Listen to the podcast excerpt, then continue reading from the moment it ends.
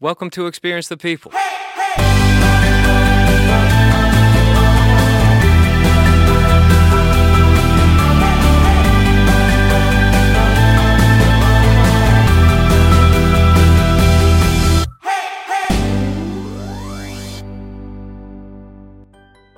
On this episode of Experience the People, I sit down with a man who displays the meaning of redemption. His road of life has had plenty of twists and turns up to this point, and he's a better man because of it. He's a dedicated husband and father with an abundance of wisdom. Please welcome my friend, Fred Matthews. Fred Matthews. Welcome to Experience the People, man. What's going on? Not too much, brother. How you doing? Doing well, doing well. Glad to have you on finally. Thank We've been you. talking about this for so long. Yes, sir. Yes, sir. So long. Yes, sir. Yes, sir. Dude, I'm uh what's it been about a year we've been trying to get you on the show now? I would say so. How long's it's been Yeah, about a year. it's been yeah, it's been 10 months since Keisha's show, right? Yeah. 9 or 10 months since Keisha's show. So, That's easily a year. Phew, That time get by you, don't it, bro? you don't even know. you don't even know. That time get by you. I know. Uh, it's. I knew it was coming up on like the one year anniversary of me launching Experience the People. Right? So, uh, I, I guess it has been about a year. I've been trying to get you on this show. That's crazy. Word. That's crazy. I'm so glad to finally have you on, man. Yeah, man. Well, look, um, we were talking earlier about uh, your job, your job working on these roadways, man. Like, right, right, right. that's a wild job. So you Yeah. were injecting at high pressure this epoxy stuff, and it would foam up and Right. build back up the foundation underneath the road. Yes, sir. Am I understanding that correctly? Yes, sir. And out of all 50 states, how many did you go to? Because you were talking about flying over to Nevada, you went over to Michigan, So- little special projects, like I've all in all. probably been to uh probably 25 of the 50, maybe half. I would have to say about half. Have you laid it out? You never laid it out before, like just like, Like, I had- pinpointed on a map or something. So. I had this book I was writing down every city that I hit and every like, you know what I'm saying? And really, you were keeping track of it like man, that? and I lost count, bro, because I was in so many states. You know what I'm saying? So I didn't Yeah. hit every state on the East Coast, every state on the East Coast, all the way over to uh, Iowa, Wow. um, and then like Nevada, Texas.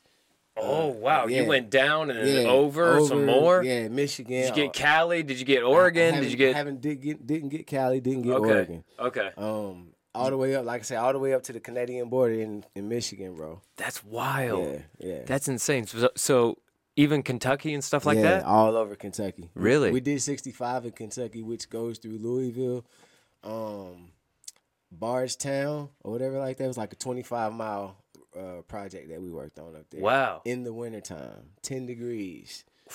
Yes. Did you see any of Keisha's family while you were up there? Uh, no.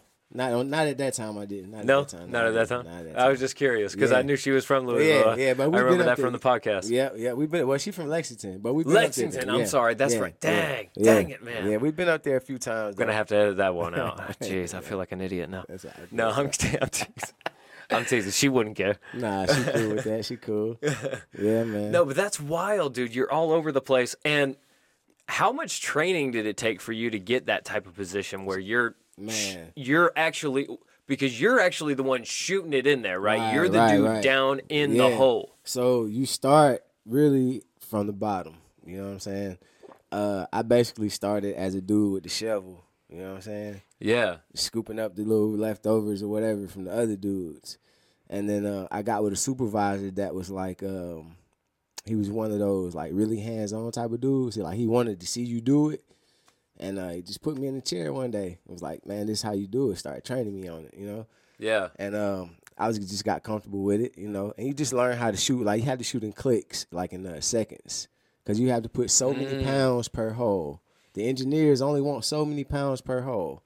You know what I'm saying? And uh, Yeah. So it, it's it's it's uh, calculated, you know. So you're like counting ticks in your yeah, head. Yeah, and you got a machine in your truck that you can hear. If you you know once you get seasoned, you can start Mm. listening. You start hearing stuff. You like feel it. Yeah, you can feel it in the gun. It's pumping or whatever Yeah, like that. yeah, so yeah, you know, if they tell you, "Hey, we need ten pounds in this hole," you know, you know that's you know 120 clicks or whatever.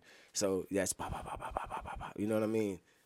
And without having to really count, you already get to that 120 Yeah. clicks, and you'll know like sh- I stop right there. Yeah. And then we had these uh, lasers that actually sat on the ground, and any movement from the ground, the laser would trigger, and it would let us know that it's going up. You know what I'm saying? Because wow. some so of these, you can like, so you know when to stop. yeah, yeah, you know, because you got to get it right to grade. It can't go over. You don't want it to go over. You can't, you can't do anything about it if it goes over. You know what I Ooh, mean? so over's worse than under. that's terrible. oh, worst case That scenario. is terrible. How many did you have go over? It Be hap- honest. It happens. It happens. So what happens is, so what happens Really? is, when it goes over, you just mill it off. You know, Oof. It's just a lot of extra It's work. A lot of extra work. That's all. But you definitely want to get it to grade though. You want to get it to where it needs to be. Right. You know what I mean? Where it's drivable. They call it being drivable because some of these bridges that we go across, they're ten inches, or I won't say ten inches. I'll say four or five inches below what they need to be.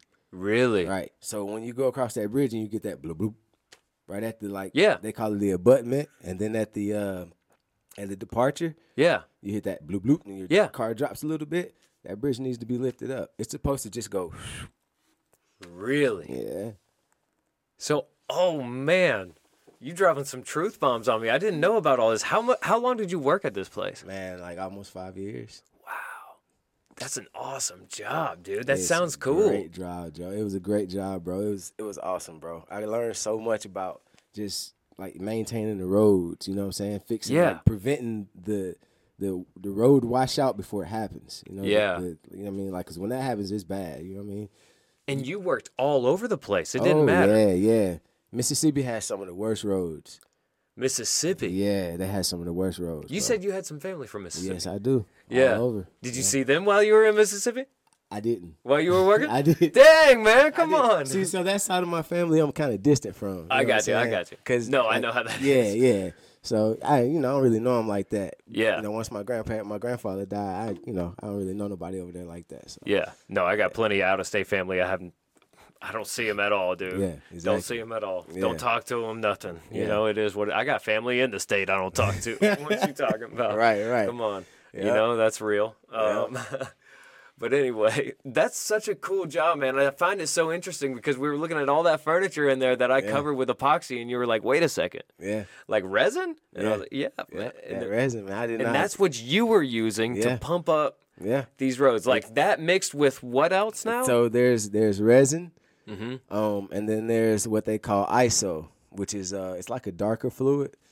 It looks like syrup, really. It's really really thick. You know what I'm saying? Yeah. um, and they got different mixtures of it or Okay. whatever like that. But when it when it hits that resin at that heat and that pressure, it, it's it's like foam, How much pressure we talking? like like at least fifteen hundred psi. Yeah, like pressure, pressure, Whoa. like some pressure. Whoa. Yeah, And like, you're holding this thing like a fire hose? Like No, like no, paint the picture for me. Right, it's a drilled hole. You guys have already drilled a hole and you've got a tube inserted. yeah, yeah. So I'm gonna give you the whole thing. So let's just say this is the road, right? Yeah. You're gonna go down three feet. Yeah. All right. At three feet, you probably won't need any tubing, so you may have to go down six feet because maybe maybe the soil is weak at eight feet.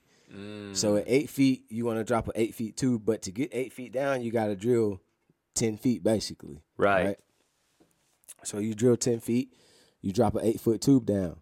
You got this gun that's connected to a long, like hundred foot hose that's connected to this machine in the in the truck. Yeah, like a pump. Right, and uh, exactly. And then so at the end of it, it's just like a regular gun with a trigger. It's Yeah. got it's got a little nozzle on it that fits into the tube.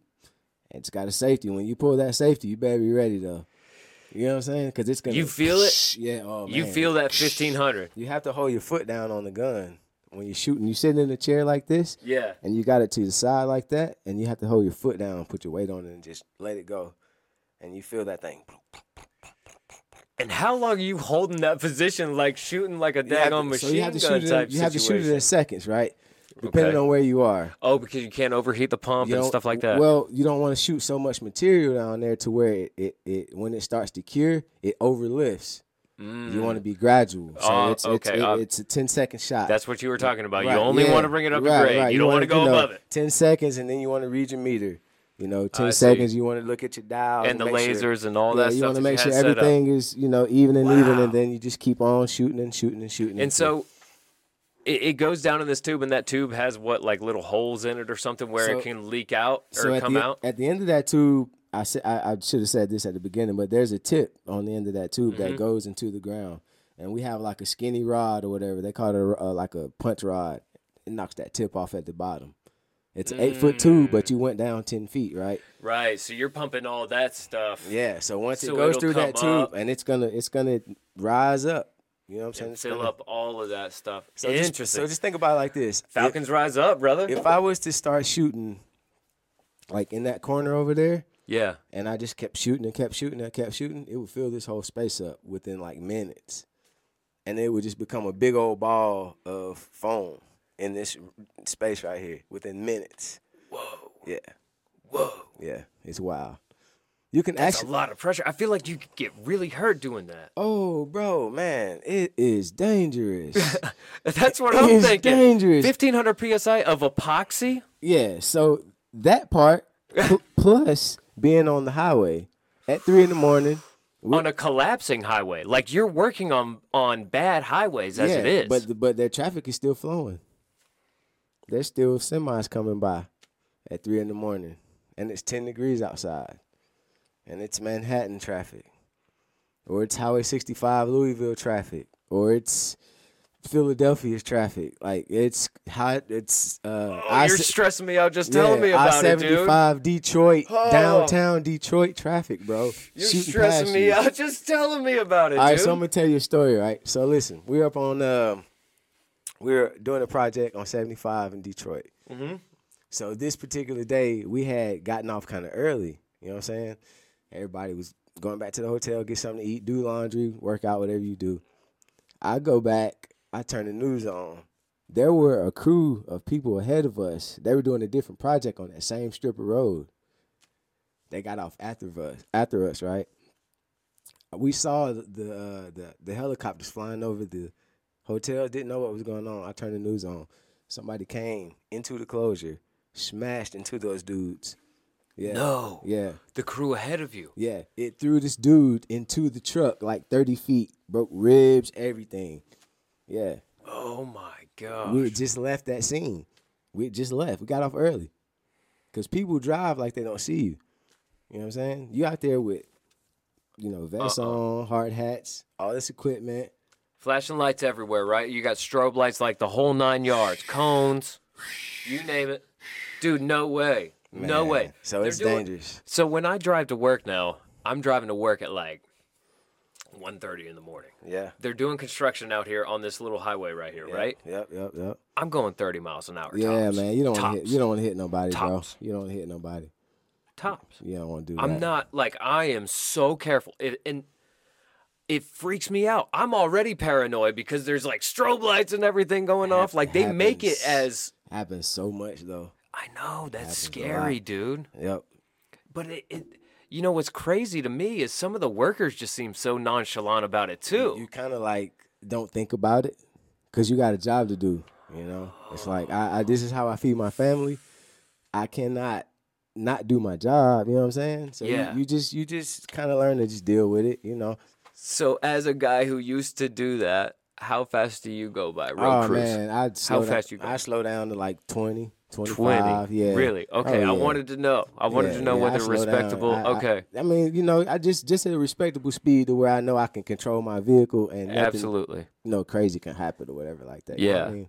Yeah, because that would be a terrible situation. Yeah, bro. That's, So you spend a lot of did you spend a lot of time like walking or, or like walk, walk being out like on foot around these roads or were you underneath them a lot? What was the deal? Uh, so you have to go underneath the bridges whenever you're shooting under the bridges at the uh, embankments and the departures because the foam will leak out. You can't leave Yeah. it under there. Plus, you need that you know, observe what's going on under the bridge. oh, the, it was the uh, it was the drain stuff that you were telling me So, about, yeah, right? Now, yeah, the drain stuff I did in uh, Detroit. Now that's a different project. That's underground, That's right? underground. Yeah, that's going. Yeah. like you're underground. Yeah, yeah, you're And in then the- you're- yeah storm drains and and and so so the project I did in Nevada That doesn't sound good. Yeah, it was it was bad. So the project I did in Nevada, I was telling you about, right? Man, it was a resident drain, bro. It ended up being a sewer drain. Worst thing I ever did. a residential sewer drain. Man, bro, they wanted me to isolate. They wanted me to insulate it or whatever, right? Mm-hmm. So I had never done uh, residential drain before. I've only done storm drains along the highway, which are, you know, they're filled up with trash and stuff, but they got trucks to come out there and pump that stuff. Right. A residential drain, sewer drain, you you know it's in there, right? Yeah, I mean, It's- everything. Man, it's the top of the morning and we out here on this project, bro. I'm I'm draped up in everything that I gotta wear. They let me down. They had to let you down on the pulley system. You had to wear like a, you know, Sure. and um, so I'm down there, and then like it's flowing, and then you just see tissue, and you see poop, and you see tampons, and you see everything, and I was just like, oh. And you're man. walking in it. Oh, I'm not walking in. I'm I'm standing like uh, they had like these two little basins on the side where you could rest your feet. Okay. Thankfully, Yeah. I I didn't know that. So you gonna- like shimmy a. I'm you like- shimmying, yeah, because I have to drill like in this space around me. It's like a four foot, five foot diameter, right? I mean radius or whatever. Um, and I have to drill into these, you know, holes into these joints to figure out where the loose joints are to to be able to put the material into the wall to chase the water that's already out and prevent wa- more water from going in. And I have to do all this without stepping in the poop and the flow and pee and the whatever. pro And how it- did you get turned on to this job? Period. Man. Like who? Not who. I don't really care who. Like, what made you think I'm gonna go out there and fix roads? Like, you know so much about this. Like, what made you? Glad you asked that. So, I just came home, right? And uh bills needed to get paid. Sure. And um shout out to my homeboy Jermaine, man. My homeboy Jermaine owns a painting company, Okay. JG Painting. And uh he gave me a job, you know what I'm saying? And uh I know why he gave me that job. You know what I mean? He gave me that job because he knew I needed a job. That's my dog. Yeah. You know what I'm saying? He didn't Yeah. want to see me hurting. He just But knew you needed one. needed- I oh just- shoot! I he- turned the light off. And uh Yeah, you keep talking. Boy. and so I he gave me a job painting, but then you know it got slow. You know what I'm saying? He told Yeah. me, and he told me straight. He was like, "Bro, it's kind of slow. I don't really have a lot, you know, going on." So I knew I needed to get another job. You know what I'm saying? So I went up to Labor Finders up on Bullsboro. mm-hmm. Right? We were staying in Columbia Garden at the time, Columbia Woods. I mean, at the time, and uh, the dude up there name was Byron. Shout out to Byron. I forget his last name. That dude was awesome though. I went up there and I told that dude my story. I told him straight up, like, bro, I just got out. I need a job, man. Yeah. Like today. He was like, all right. So he sent me over to Continental out in Hogansville. That was The tire place? yeah, bro. But it's the yarn factory though, right? What? Yeah. So look, they get six months. Yarn? Yeah, it's yarn. It's actually the thread that goes in the tire is what they manufacture at this plant. Really? Yeah, it was a cool job. Didn't really pay a lot, and they wasn't gonna hire me because of my background. Six months after I worked there, they told me that. Right?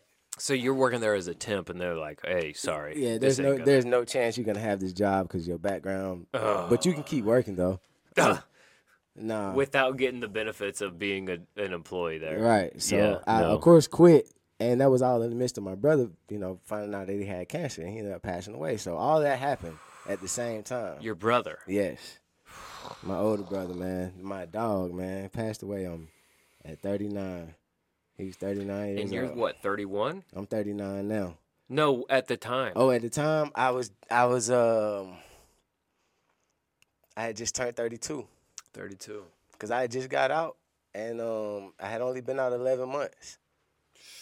And he found out and he passed away that uh, December of 2015. I'm sorry to hear about that, dude. Man, dude. that hurt me so bad, That's bro. awful. Man, that hurt me so bad, dog. I ain't never got over it. Still, for real, Dude, that's rough. that hurt me. Right after you got out. Man. All right, so we we've been touching on it a little bit. Let's talk about that. Um, you spent some time in car- incarcerated, right? Yep. In prison. Yep, yep, um, yep, 21 to 31, Yep, right? 20 Ages 21 to 31. Yes, sir. So I want to. One of the, there's a few reasons why I think we got attracted to each other. So, in in like just really bonded quickly. One of them is drumming, right? and I wanted right. to save that for the podcast, but we couldn't, man. We had to hit it. it we were talking about it before the podcast, Right, right, unfortunately, right. but. Uh, for some reason, it seems to me like drummers seem to migrate to each other. To each other. You told me you play drums, right? Yes, sir. That's amazing. Like it, it blows me away every time because these these dudes that uh, I just click with, right? They just turn out to be drummers. Chuck at work, Right. drummer. Nice. Did not know that. You wouldn't know it, right?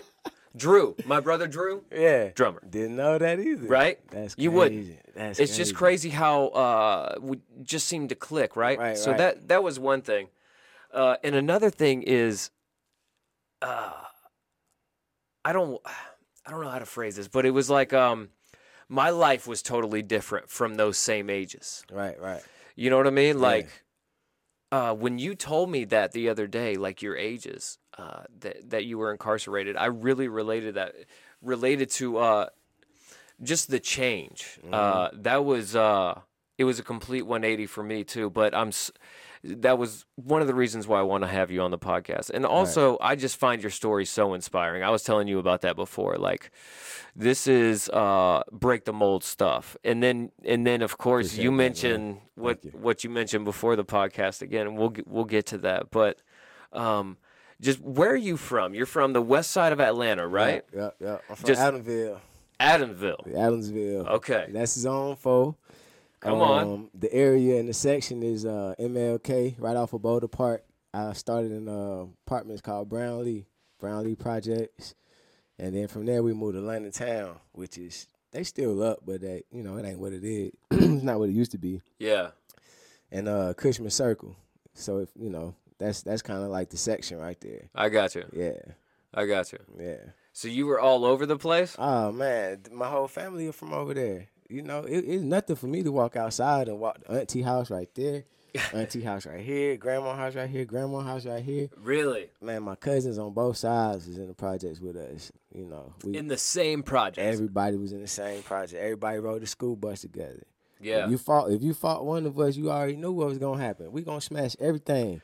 yeah. The only the only beef we had was the other bigger families that was like around us, or, or you was just cool with our family. That was Right. it. You know what I'm saying? Like it wasn't no, it was too many of us. you know? Yeah. everybody knew everybody. You know, so yeah. So you were born in the projects? Were I- your parents in the projects My, when you were born? my parents was living in Brownlee. We, Yeah. we moved out of Brownlee to London Town because somebody broke into the house and stole my pops. Um, stole a pistol and stole, I think, some stereo equipment. Hmm. And, and I remember walking in the house saying that they stole my cookies. 'Cause they, I was like three. I was like, I was like, You uh, didn't know. You were just I you ain't- wanted to be pissed off like that, right? Is that what it was? You just wanted to be pissed? Man, they, they never let me live that out, right? They always tell me about that. Like, you went in, I went in there, it was like, oh, they stole my cookies. You know, Yeah. I, was about, I was about three years old. You know what I'm saying? You So- didn't know, man. Yeah, so my pop, my pops, right? He he always worked. You know what I'm saying? He never Yeah. was a street dude. He always worked. Yeah. But pops always was a hustler too, though. Mm-hmm. You know what I'm saying? I later found out that like pops used to, I think he used to sell a little liquor, little shots and stuff on the side, and you know what I'm saying? Like he just Yeah. little side stuff, nothing major. Yeah. And so I think they just eyed him, you know, seeing that he was the one that provided for his family. You know what I'm mm. saying? He always kept my mom in a good car, him in a good car. Right. And so they just eyed him. And so we moved to the apartments right next to the project. You feel me? But I still had to cross through there though, because there was fam still over there. Right. You know, so Yeah. Yeah, So you're over there all the time. all the time. That's awesome, dude. That's Yep. so cool because that's kind of what we're trying to create over here is just a family environment. yeah. Like I know it's not the projects, but it, it doesn't really matter. I Yeah, just want to be yeah, close to the yeah. people that I love. You know what I'm saying? Right, like I want my kids to be able to bounce from house to house. I mean, you you were Yeah. seeing that. Like Right, right, we right. call it the cul-de-sac for a reason, man. I did that. I drew it into like the basketball Right. cement when right, I right, right. concrete when That's I did dope. that. That's dope. That's You good know? though. That's that village mentality. That's right. See, that's what I'm saying. Like I remember that. Like th- aside from the the stuff that went on, the crime or whatever, Mm-hmm. you know, that came with being from where I was from, you know, of course that stuff happened. But I'm saying like my memories though are when I was outside with my cousins. You know, we was out Mm. there playing football, riding bikes. You know what I'm saying? We was, and all that good stuff. You know what I mean? That kids Right. don't do now. Kids don't really do that now. Yeah. So the fact that y'all created over, you know, that's awesome, bro. We're working on it, dude. We're working on it. We we've got a few more houses in the cul-de-sac. We got to get occupied though. Yeah. We're we're gonna we're speaking it into existence we that need you and Keisha get yeah, one of get them. one of them houses, Jack. You know what I'm saying? For real. Hell in a court, baby. Come on. I'm telling you, man. It's gonna it. happen. We need it. We need it. Yeah, I can feel it, man. I can feel it happening. Come on. Yeah. Um, but dude, so how did you go from? So you're living in these apartments. How how old were you when you guys moved to those apartments? Man, so from Brownlee, I think we was like I think I was three or four when we moved from there to London town. Yeah. Um we stayed in London town a good while and then we moved and then my folks moved to Douglasville. Mm. Right. I think they moved to Douglasville around like tw- 93, 92 or 93 or something like that. I think I was about 10 Yeah. or whatever like that. Yeah, when they moved out there. So, yeah. And what what kind of change was that? Man, that was a culture shock, for real. Like, Yeah. all honesty, I wasn't used to being around white people. You know what Yeah. I'm saying? Like, my experience with white people where you use the police, you know, use uh, we had one white MARTA bus driver named Snake Man that used to come through. Everybody loved Snake Man. Yeah. Yeah, he was That's awesome, it. dude. If you if you was from my section in the early '90s, late '80s, early '90s, you know who Snake Man is. But Straight up. but dude, you you didn't have any experience with white people? Nah, uh, uh Like, School? Not personally. No, no. Adamsville Elementary was all black, all inner city, west side. You know, poverty stricken kids. You know what I'm saying? There was a few families in them schools that you know they probably was middle class. You know what I'm saying? But mostly everybody was from the you know we from the gutter. Yeah. So going to Douglasville was like, you know, these folks out here got pools in the backyard. They stay on golf courses. You know what I'm saying? Yeah. Like this is like, shh, all right. Culture shock, right? Man, listen, we was the only black family on the street for like a long time where we moved at. That was weird. You know, we ended up making friends, of course, but Yeah. for a minute it was just like, I, you know, going outside was different. You know, when I go outside now, I don't. It ain't nobody. Grandma ain't right there no more. Right. Auntie ain't right here. You know, it's it's, Right. it's just like What's going on? you feel me. So yeah, it was weird. It was You're weird. 10? Yeah, it was weird. That's a strange time to change like that, Yeah. too. So I did. What I did was I spent a lot of time at my grandma's house Mm. to get away from Douglasville. Mm. So I so would- you'd come back. Oh yeah, I essentially just went to school in Douglasville, and every chance I got to go back to the west side, and my mama say, "Yeah, my daddy, my daddy was still working two jobs on the west side. Basically, he had to come through there every day. So every opportunity I got to go back, I was gone. Then what was the point of moving to Douglasville? For my parents, it was to get us away, Mm. But I couldn't let it go. You know what I'm saying? I wasn't, I wasn't at that age where I understood their vision. You know Yeah. what I mean? Yeah. And what they was trying to do. So I Yeah. didn't really appreciate it. Yeah, I got you. So what were you? What did you find yourself keep going back to? The, what What did you find yourself keep going back for? Cause my cousins and them, they was getting money. You know, Yeah. my older cousins at the time. Yeah. You know, once again, y'all know, anybody from my section know my cousin them. They was doing their thing, and uh, it, was attractive. You know, it was it was fun. I, I could just walk through there and know everybody, like no worries. You know, it's just like it, that was home. You know what I mean? So we do stuff like get on the MARTA bus, go to Greenbriar, or ride down to the Omni. Back then, the Omni had um they had the gold mine. Remember, it was like a little gaming spot or whatever. Mm-hmm. So yeah, so uh, we would ride down there, you know, play games, go to underground, you know, Right. before they closed underground. Then they reopened it, then they closed it again, then they reopened it. So that's what I loved about it. I couldn't do that in Douglasville. I couldn't get on the MARTA bus. I couldn't do nothing like that in Douglasville. You know what I mean? So it was just different. It was different. Yeah. What you were? We already broke it. I I kind of broke it, unfortunately.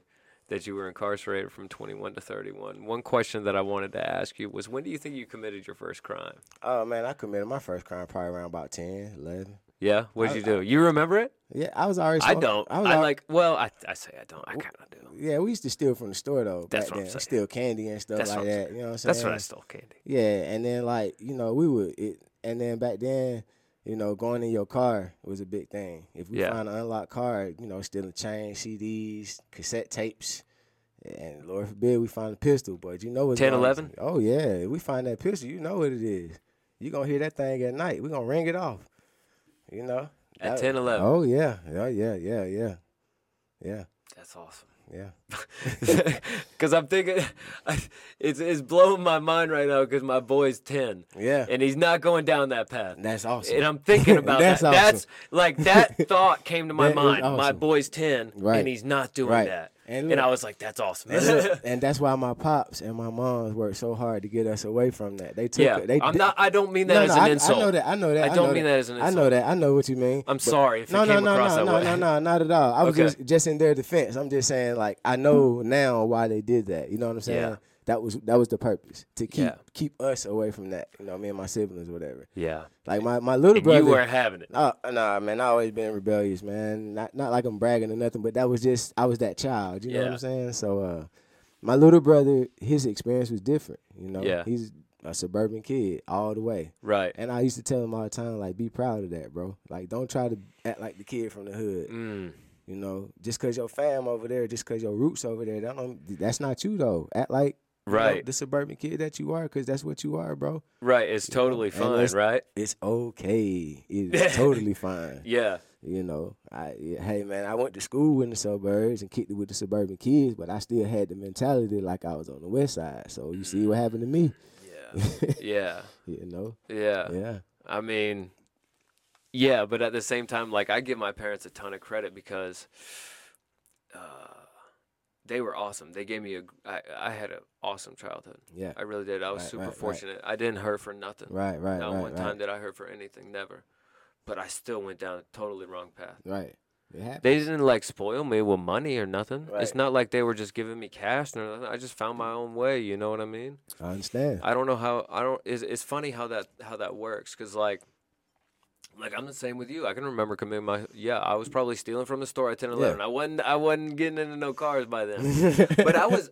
I mean, I was skipping school. right, that's a crime though. And and, and, That's and I was, you know what I'm saying? that's a crime. I was Yeah. like, I was uh, I was getting drunk. I was, I was, a crime. you know what I'm saying? Like I was doing all of Yeah, those things. Oh, all I, was, I was getting dabbling. Yeah, I was yeah. starting to dabble by that age. that's how it starts, man. That's how I was starts. dabbling by that age. Like now that I'm thinking about it, I'm like, when? What was the first time I got high? I think I was ten, Yeah, or maybe I may have been eleven. I was eleven. I yeah, think. because that was like the norm back then, really. You know, Yeah. it really was. You know, Yeah, that's what I thought. I that's exactly like to taste the beer back then. Like Yeah, that was the norm. yeah. You know, drink a beer when your folks ain't looking. Dude, I remember stealing cigarettes when I was like probably fifth grade. Yeah, Probably, yeah, Yeah, I was probably yeah, in fifth grade when I was like stealing cigarettes out of my dad's ci- cigarette pack. man, my pops worked for McKesson, right? For a Yeah. distribution company. It was a liquor distribution division that he drove for. He always he always drove trucks. He got a CDL, right? But pops had um when we moved to Douglasville, the dude that owned the house was he used to be a pilot, right? Hmm So he had built himself. He was in the woodwork just like you. He did the same type Really? of work. He had built the bar, right? Yeah, and he he he burnt the map into like all the places he flown, like the the pilot's map, all across the bar, and then he put the resin on top of it to preserve Dude. it. It was dope, bro. that's I would, gnarly. I hope I can find some pictures one day. That guy got some money. Yeah, he had some bread. I think you know he probably passed away by now, but so they ended up getting that house right. So Pops filled that bar up with all alcohol. Pops was known for having them live parties, bro. Even Yeah? even back in the hood, Pops always had the live parties because he had the like the DJ set, the big speakers and everything. Yeah, Always had the drink on deck. what I mean? frequently. Every time, all the time. I grew up in Really? The, my grandma's house was the liquor house. For real, like I, that's my earliest memories of of, of grown ups getting together was with drinks and and you know they call Yeah. it they call it reefer back then, and they, you know. Yeah, And so, um, but so pops had the bar filled up, man. And so once I became of age, man, I was drinking. You know, I was taking little shots here and there. And then I would sneak bottles. Me and my homeboys would, you know, Yeah. do our thing, man. By the time I was 21, I didn't even really want to drink no more. yeah. That's why I, I like. That's not why I quit. I mean, I got I got popped for for a few felonies myself when I was that age, Yeah. like 19. I Right, think. right. I think I was 19 or 20 whenever I got popped, but. Like I had to clean up, you know. Yeah, It's just uh it's weird how I got to spend my I wonder if it's like I got arrested like I said 1920 and I got I got 5 years felony probation Yeah, yeah. and I was popped with 3 felonies. you got popped with what? And I ended up having 13 felonies uh, initially, right? Mm-hmm.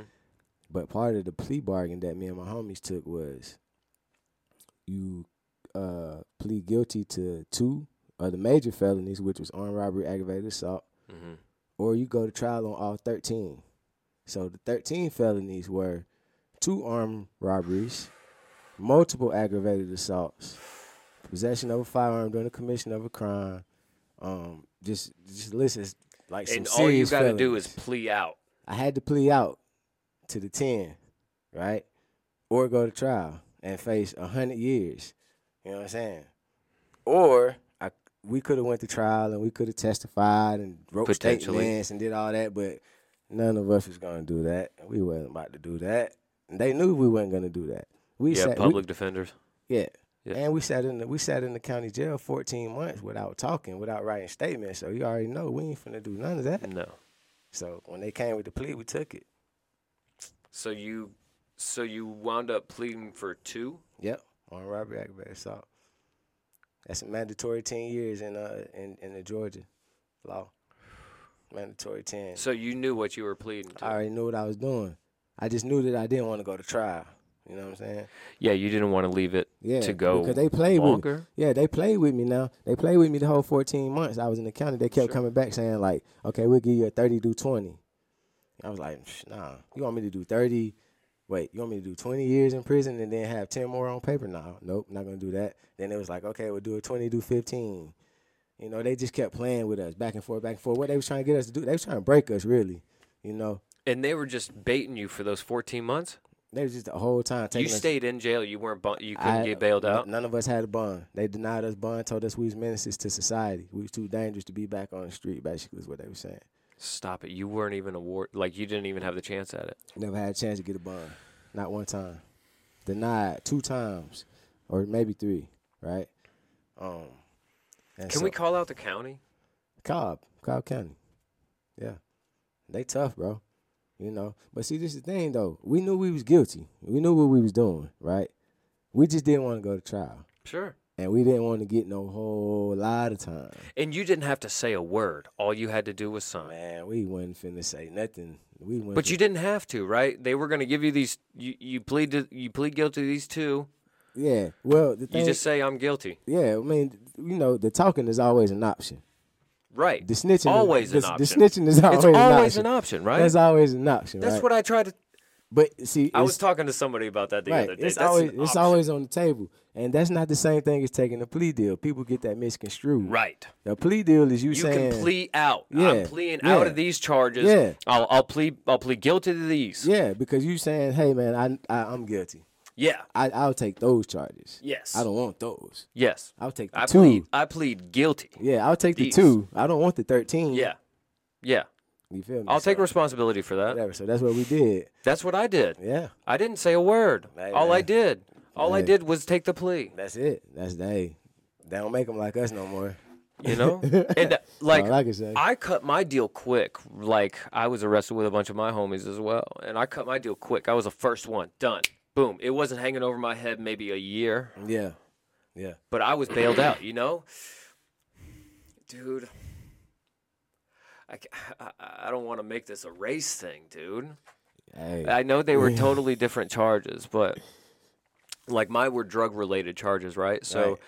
and I get the, like nonviolent crime, so I Right, understand. right. I understand All that, that. All that does matter though. it all matters. It matters. It all because matters. although mine was drug related, it still was a violent crime. right. It was still a violent crime. Yeah. Yeah. That somebody almost died. You know what I'm saying? So. And Cobb County wasn't having it. Oh no. No county gonna have it really. No, no, yes. You know. I, I agree with you there. Yeah. And man, you know that that that that situation was so crazy, man. Like the people involved, man. Like, boy, You had to sit in there for 14 months and wait for your court date. nah, we had several Er, court dates. But what did you keep extending it? No, Trying to work out a deal? Well, we was just hoping that somehow we'll beat the case, right?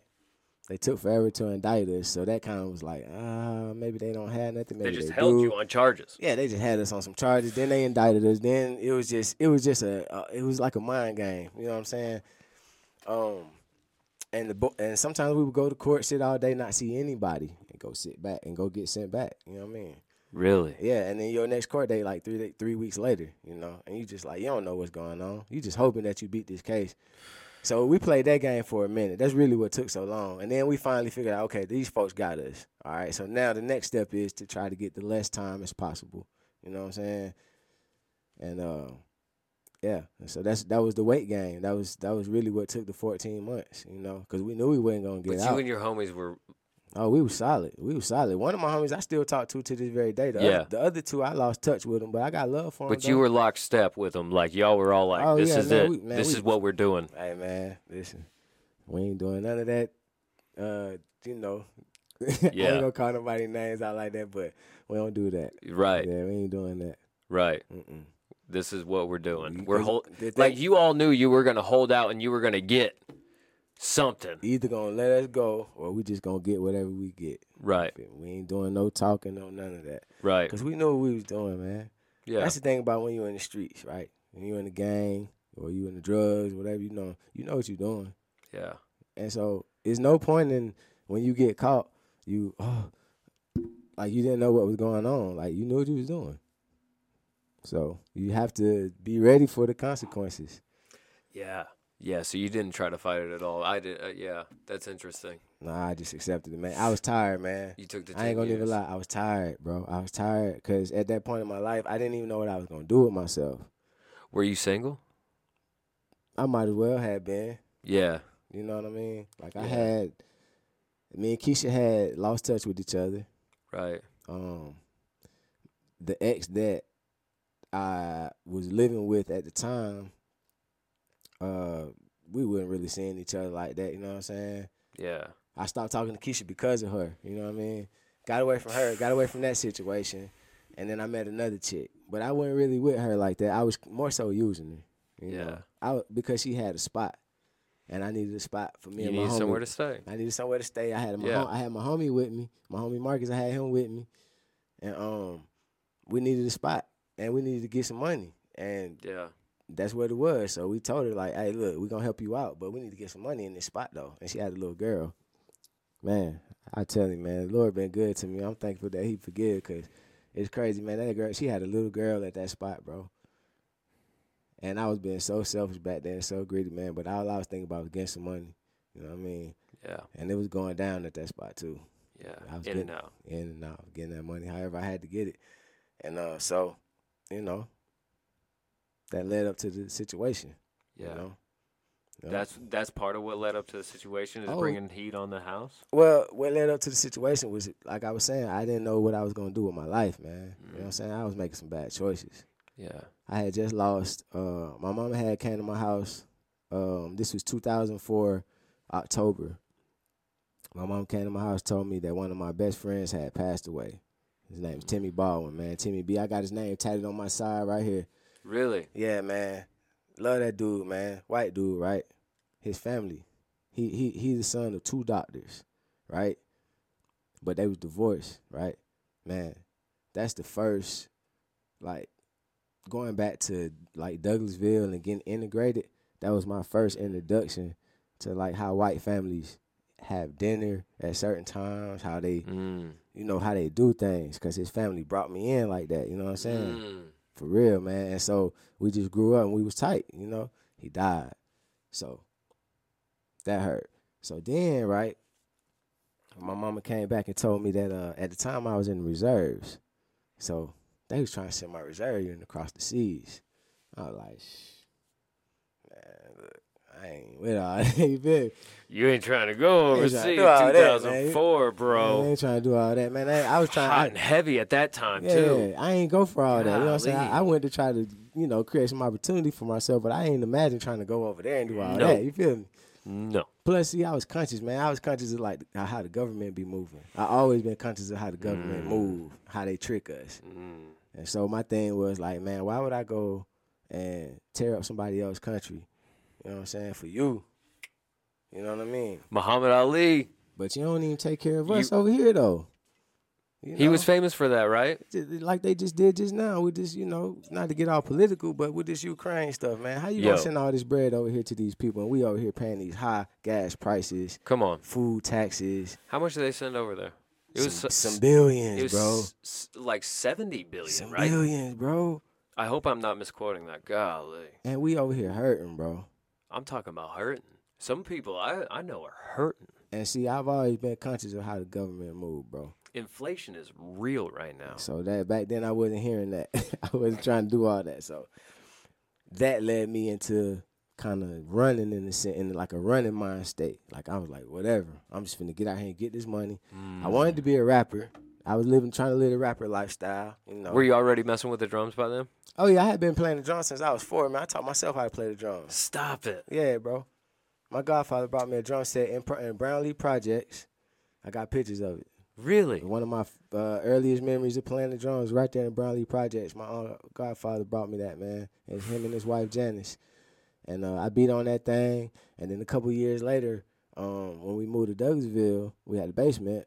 My folks bought me another drum set, like a bigger drum set. Yeah. And my pops, he always loved music. He always big in the funk and all that, jazz, whatever. He would put on Jimi Hendrix though, and just let me just let me mob out the Jimi Hendrix. So that's Really? that's how I that's how I learned. Yeah, I learned by playing Jimi Hendrix. Why Jimi Hendrix out of all of those? Like, what made you latch onto that and try to play with that? I like what he was talking about, man. R- really? I did.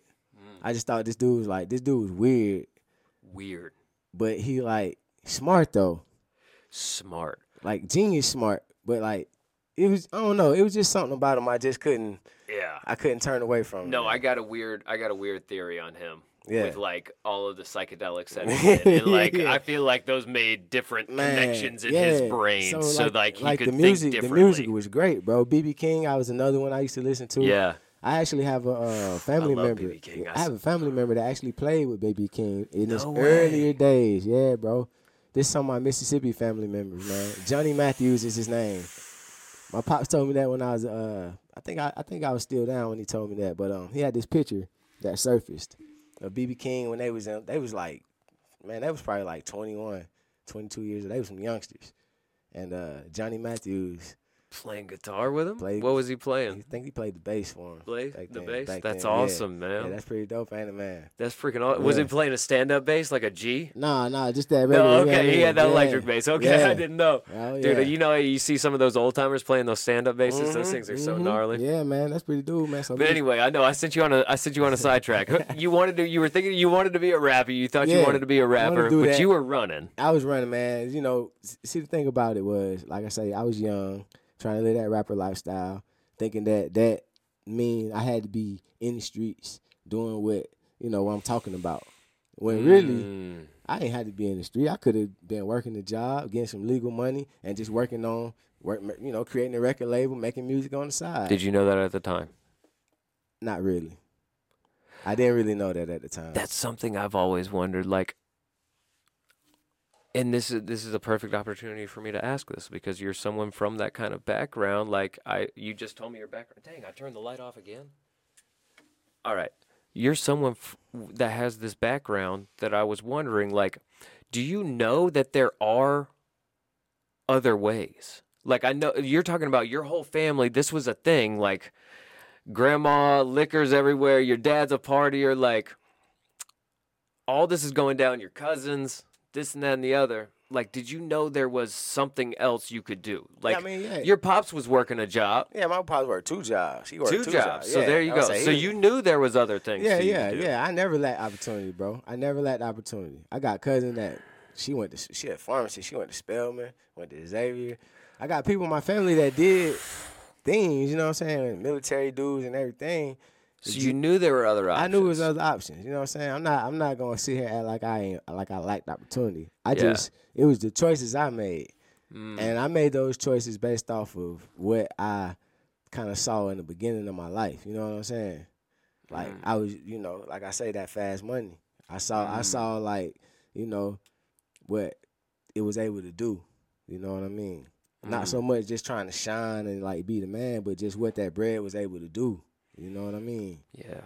And uh, so that's that was the choice I made. You know what I mean? Against all whatever anybody had to say, I would go and get little odd end jobs, you know, really just to keep my mom's cool, you know, cause she always asked me, "You working? You got a job?" Yeah. I ain't never liked a lot of my mama. You know what I'm saying? Yeah. So I would go get a job just so I could be able to tell her, yeah, I got a job. I'm, I'm working, doing this and this and Yeah. that. But I want to get this fast money though. That was my thing. I want to get that bread, bread. Yeah. And um, like I said, And I you had, had a way to do it. I had a way to do it. Like I said, I had friends. I got fam that was, you know, doing their thing. You know what I'm saying? Yeah. And and and some of those friends and fam now, man, they working. You know, they working regular jobs, bro. They married, got kids. You know, people change, but back then it was getting that it was getting that bread. Right. You know, that's what it was. So, you know, Hey, uh, everything changes, right? Like, yeah, I mean, you're a prime example of that. You served what nine years, and then you got you served ten, but you got out in a halfway house, right? Yeah, I said my You- last. I was going to ask you about that, and I heard you mention it when we were talking before the podcast about a halfway house. So how did that go? You went, you spent your last year in a halfway house. Yeah, crazy thing was I didn't even know if I was gonna get to go, right? Because it wasn't mandated. You know what I mean? Like if the judge mandates you to go to the halfway house, you going, right? It, it wasn't mandated. You didn't want to go?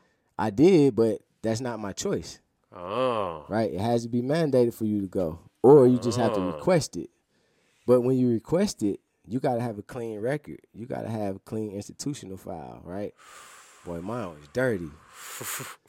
I ain't gonna lie, cause mine was dirty. For real, it was dirty. Man, listen. I was in, I was in, I was in and out of solitary confinement for various reasons, fighting, phones, you know, shanks, whatever, you know, cause that was the life, man. You know what I mean? It's, it's, you get to a point in there where you, you got to make a decision where you either gonna survive, or you gonna, you know, it's. I put it like this: it's how you survive. You gonna survive like the predator, or you gonna survive or not survive like the prey, because the prey don't survive. You feel me? So, yeah, I ended up going to solitary confinement several times. So, uh, one of my last times of going and getting out, they moved me to a different dorm. I ended up getting a phone. You know what I'm saying? Uh, I'm talking to Keisha one night. I had already put the request in like probably two years ago though. I ain't forgot about it. I didn't think I was gonna get to go because, like I say, my institutional conduct was shaky. mm-hmm. And um, man, they came and got me one night in the middle of the night. I was like, pack your bags up. You in the get-" middle of the night, Yeah, that's how they ship you. They ship you in the middle of the night. They don't tell you where you're going. unexpectedly. Yeah, they don't never tell you where you're going. They don't never tell you when. They don't want you to be able to set something up, Right, right. Mm. So you know, and that was every time because you said you got yeah, I transferred got a lot, transferred a couple times, right? So this is and none of those transfers were were were of your choice. Those No, were all uh-uh. mandatory transfers. all mandatory transfers. That that- Interesting. yeah, it was crazy. So they they woke me up.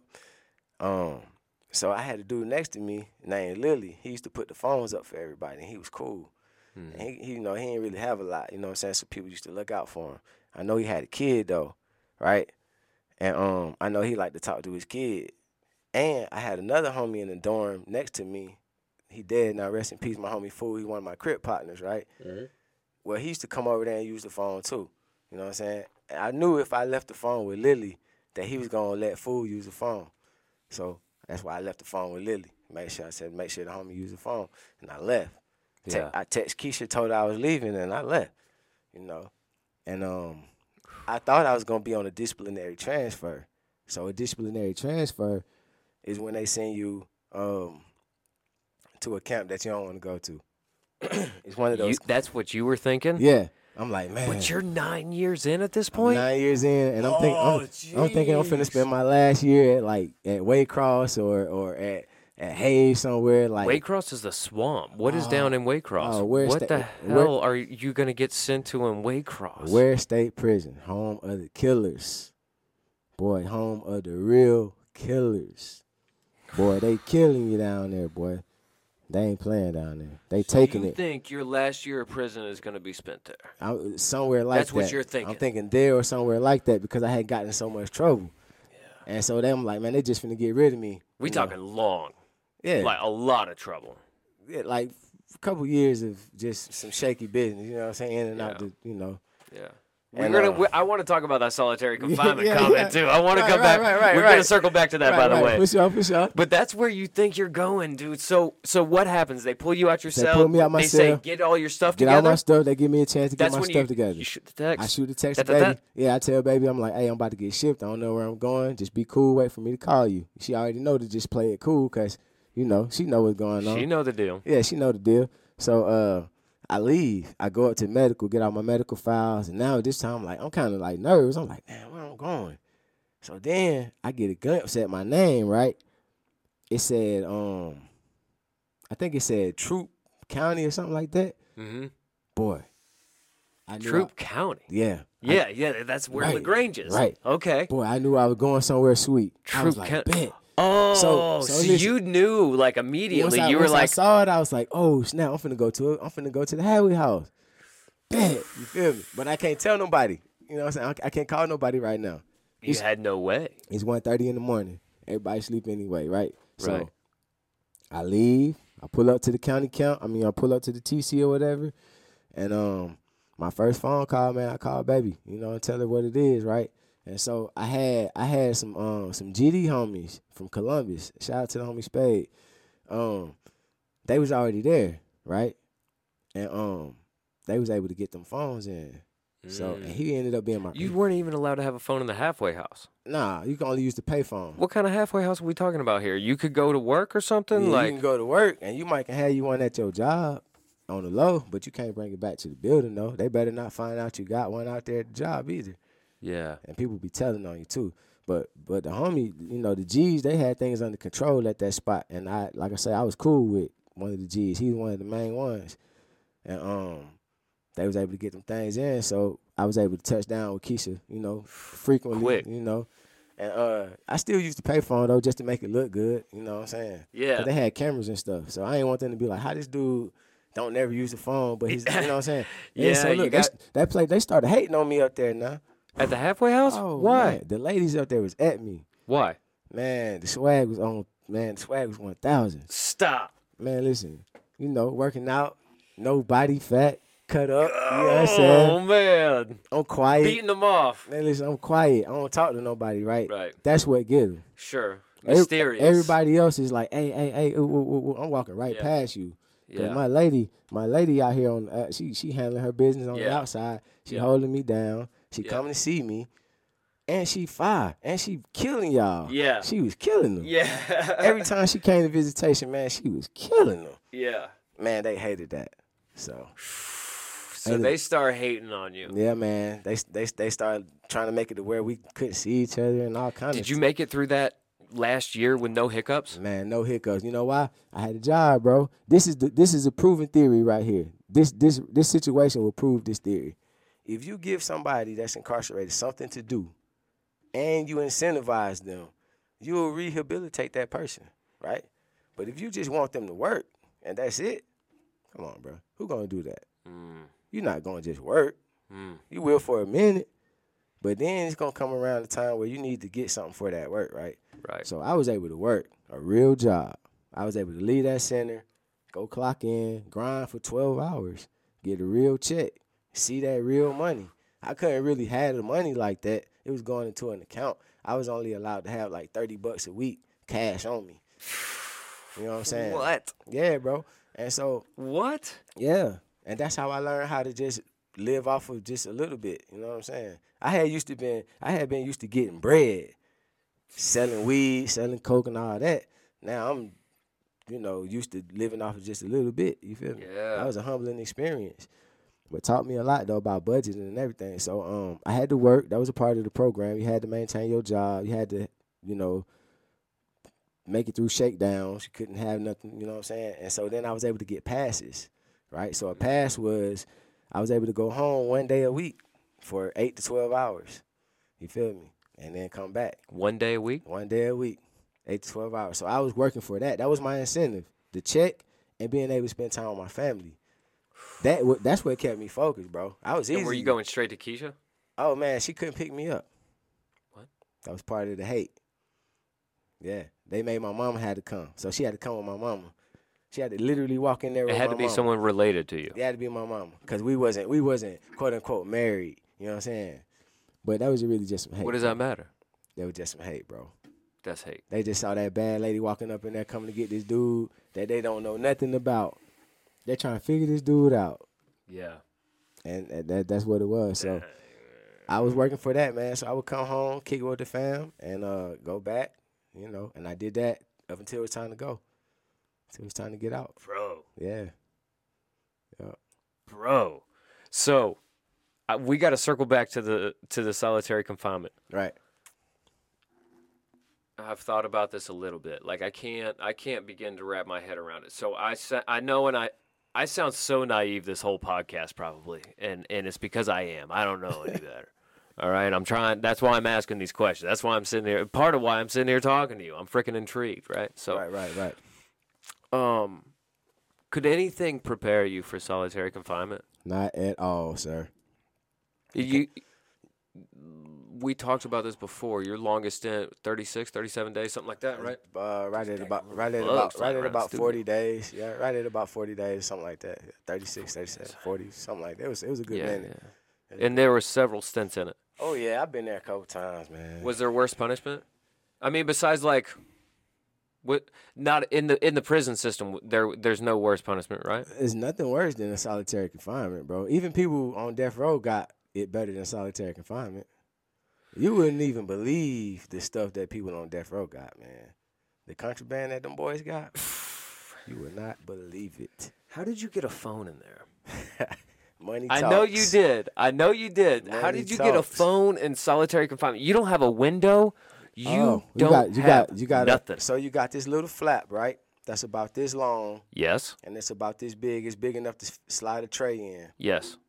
Tray of food. and um, in some cases they might let you go get a few items off of solid off of commissary, like some soap or whatever like that. Mm-hmm. And you got a you got somebody in there, a prisoner. He a trustee. He in there. He the one that's passing the food out, right? Now this is where all the politics kick in. So I was in the cell. I was in the cell with a Sureño. You know, that's a that's a that's like one of the Mexican gangs Okay. that that rule they rule the prison system. You know what I'm saying? Um, but they cool, you know, with certain cliques right there. So so you guys were yeah, we was, Cool. we was all right, man. Him was good. You know, he wanted the head ones too, right? And then him, I was always cool with the heads, man. Like my circle was we was always all right. You know what I mean? So I'm in Yeah. the cell with him. Um and I was able to get some some food sent in from my homie Marcus because Marcus had got sent to the prison where I was at around this time. really Yeah, that's how I found out about my cousin Nico dying on this this particular situation when I got the phone, right? And um, so he was able to send me food, and he was able to send me, you know, some some other stuff, you know, some goodies. You know what I'm saying?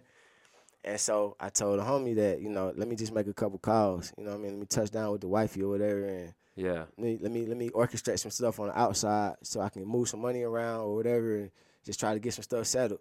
And um she was always on go for me, man. For real, man. I got a real soldier. I got a real soldier, boy. I'm telling you. I know you do. That's why Man, I got a soldier. I had to have her on the podcast. Man, I got a soldier, man. Listen, the first time I went to the hole, well, it wasn't the first time I went to the hole, but her first experience with me going to the hole, yeah, she about lost it.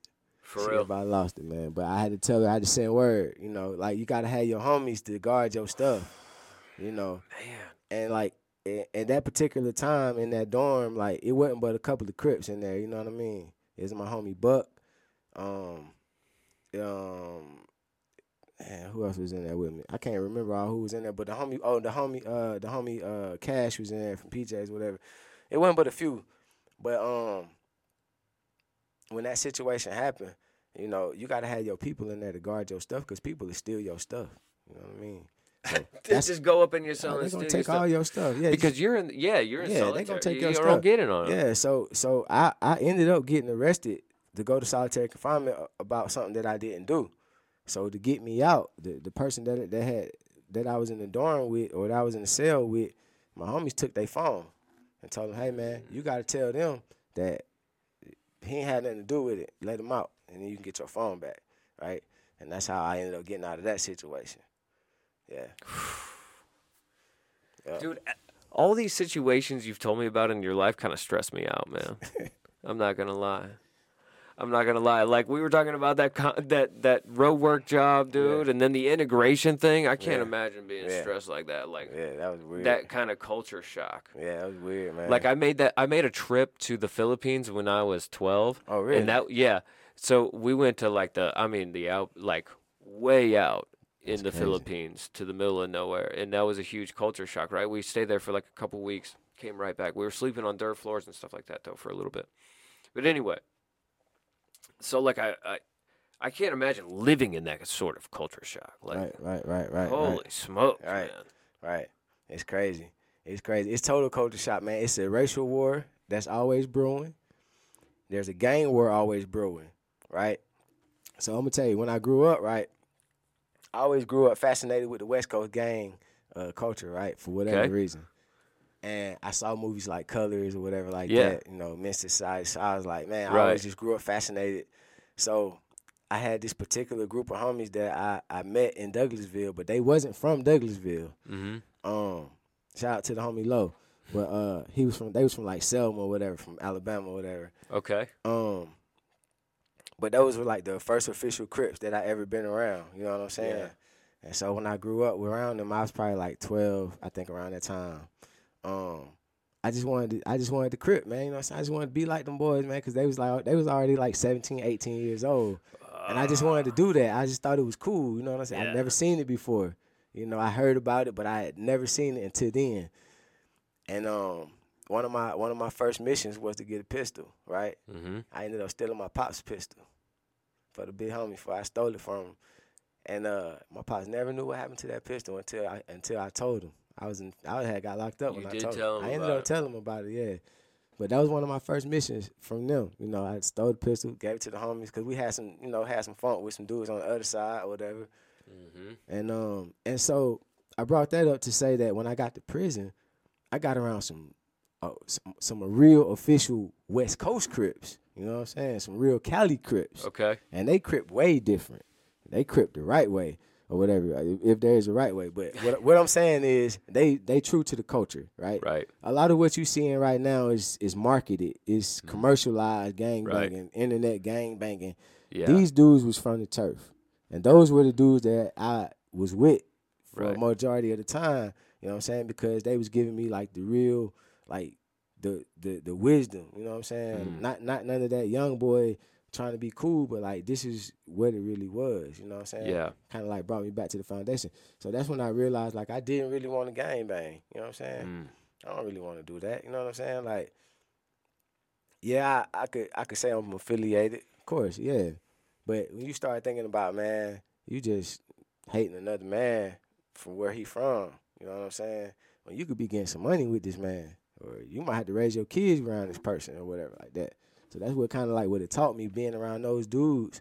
It's like, man, we ain't out here just banging just cause. You know what I'm saying? This Yeah. this started as a neighborhood, uh, like so. This is the history of Crippin. After the Black Panthers, right? Mm-hmm. You know what happened with them, right? I mean, I know who they were. I know what they did. O- Okay, so I gotta move this. The Black Panthers, in in, in, just a nutshell, they they were trying to save the neighborhood Mm-hmm. from the crack, from the heroin, from the guns. Right. That was being injected by the governments. Right. Yes. That was I'm their aware mission. of all that. I know Right. that was happening. So post Black Panthers, you have Community Revolution in Progress, Okay. Crip. That's what it was. Mm. It originally started as Community Revolution in Progress. Save And that was like after the Black Panthers Yeah. dissolved Right. because they got a bad rap, right. right? Right, That's yeah. what happened. So they had to dissolve So- basically. Yeah. So dude, so dude, still, st- we still need to save the neighborhood though. Yes. We still, So got- you developed we still got to save the kids and the, and the women. community rebuild in progress. Yeah, re- community revolution in Revolution progress. in progress. Yeah, right. Still got to save the neighborhood. So that's how it started originally, right? Mm-hmm. So once I got around those dudes and I started picking their brains and I started seeing how they grew up on in California and I started comparing it to how I grew up in the A and in Douglasville and I was like, mm, I ain't really have it like that. You know what I'm saying? Yeah. So I never really felt comfortable with going around just, you know, bang, gang banging per se. Sure. You know what I'm saying? So I just I respect, you know, if you if you really in it, I respect it. It was just different for you. Cause I know who I know who really with that. I Right. I, I got them dudes on the speed dial right now. yeah. Like for Right, real. You know what I right. mean? Them my peoples. Yeah. But I you know, like I say, I just I just realized that like my life was different from theirs. You know. I, I grew up fascinated by it and wanted to be a part of it. And so I kinda like forced myself to make that decision to be a part of that when these dudes actually grew up in those situations. You know what I'm Right. saying? So yeah, man. So those are the dudes like didn't have a choice. they they in that neighborhood. They there. when you like that's how Cali is. If you grew up in the '60s, you '60. If you grew up in the '50s, you you you know if you grew up in off of Piru Street, you Piru. Yeah. You ain't gonna meet no Crip from Piru Street. You ain't gonna meet no Blood from Grape Street. Mm-hmm. don't work like that. Right. And so, like I say, once I met them dudes in prison, man, I started just thinking about like how I grew up, like really being real with myself. I'm like, Yeah. man, it's no way I'm gonna get out of prison talking about I'm gang banging and this and this and that. Now I done been to some functions to the with the homies. You know, I done met up with the homies on, on some occasions. I, like I said, I still talk to them. I love them. Right. Right. But guess what? Them homies ain't out here gang banging. You know what they doing? They working. Give they bread. taking they taking care of their kids. Yeah. One of my homies got grandkids. See? They not doing Yeah. that. You yeah. feel me? They didn't let Dang. that go, bro. That that's a oh, That's that's a young man's game. that's a young man's sport. And over here in Georgia, it's not the same. You mm. know, they not really gang banging out here in Georgia like they think they are. Mm. It's commercialized. It's the music. Mm. The music make them Sure, the huge hip hop community, right? Yeah, right, right. So the young boys feel like they they need to, you know what I'm saying. But I, I'm telling you, man, I got a homie right now. That's in it. That's you know that's here in Georgia, man. That he got a lot of power. Yeah. he got a lot of influence with the cripping, but he ain't out here banging. He ain't out here trying to kill nobody. This man out here raising his kids, and he trying to show the younger ones that hey, this is what you really supposed to be doing. You're really supposed to be going to school, getting your education, taking care of your kids, working a job. That's really what you're supposed to be doing. Right. That's the original foundation of what America Come on. knows as cripping. You know what I'm saying? It's not. It's not the shoot 'em up, bang bang. That came with the drugs. So why? Yeah, like why does that? Why did it happen? Yeah, why is that stereotype there then? Like, why is it? I mean, okay, you said that came along with the drugs. Uh, talk about that for a second. So think about it like this, bro. You take a put. You take take Newnan, right? Yeah, As big as Newnan is, it's kind of small, right? kind of small. If you drop, let's just say you drop hundred kilos of cocaine in Newnan tonight, and hundred AKs tonight, right, to a particular side of Newnan. Mm-hmm. In six months, watch what it's gonna do. And if you keep dropping it, you know it's gonna happen, right? Yeah, So think about that. South Central Los Angeles, places like that. These little tight knit communities where the black folks over there, they just fought civil rights. They just came off all this stuff. They just trying to work, maintain. yeah. And you come drop all this dope in the community and you come drop all these guns in the community. What you think gonna happen? and then make crack like the worst. Uh, right? You you stereotype crack into being the worst drug there is, and I'm not saying it's not. It just Yeah. it's a bad one. Don't get me wrong. Right, right. You know, but you stereotype that into being the worst one, and that's what you're injecting into the community, Yeah, along with the heroin. along with the heroin. Yeah, like man, just It's ju- interesting how they go through the phases of demonizing stuff too, right? man. Did you know, like, um, way back in the day, um, one of the reasons why reefer became illegal is because um, this dude had bought up a bunch of tree farms and stuff like that, and he wanted trees to be used for paper. Wow. But we were already using hemp for it. Like we were already using hemp for paper and all mm-hmm. kinds of stuff way back in the day. right. But then this other guy who had influence with politicians and governments and stuff like that owned a bunch of owned, owned a bunch of land where there were trees, and we learned we could make we can make paper, out of trees. Right, right. And, we, and he was like, "Wait a second, guys, can I get this? Let me get this money. Let me get in on this contract. You know, Yeah. like that a good old boy system." Man. And that's what that's part of what drove the, you know, making reefer illegal, making marijuana illegal. I believe it. Marijuana is like a slang term or something like that for it, or something like that out of. Mexico. It's I not even like that's it's it's not really. even- yeah, yeah. I don't even remember what it what it means exactly, but it's it's it's just like a real odd um, term for it. But anyway, like But then they legalized tobacco. But then, listen, I've got, like, I'm telling you, I've got a lot of theories out there about about drugs and alcohol and Mhm. a lot of stereotypes. A lot of barriers need to be broken. Can we talk about that for a second? sir. we Yes, talked. We.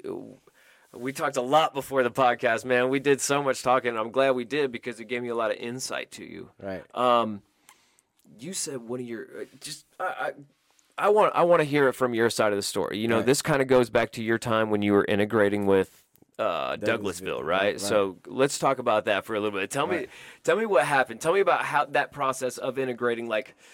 You know how that worked. You you talk. You mentioned your boy. You got tatted up on your left side. What was his name again? Timmy B. Yeah, Timmy B. Baldwin, yeah, man. So that that whole process was like I say, um, we was the only black family on that street at the time. Um, I had started playing sports. I had already been playing sports, but I had started playing basketball at this park. I was the only black kid on the team, bro. That was a shocker. You know what I'm saying? Only black kid on the only- football team. on the on the basketball team. On basketball team. I'm yeah, sorry. and that's where I met Timmy at though. That's where I met. That's where I met him. That's where I met my homie Wes at. You know, I met a couple dudes that later on in high school became my my dudes. You know what I mean? I got you. right? So, um, but leading up to that, right, I you know was attracted to white girls. You know what I'm saying? I, th- I thought you know, like anybody, you know what I mean?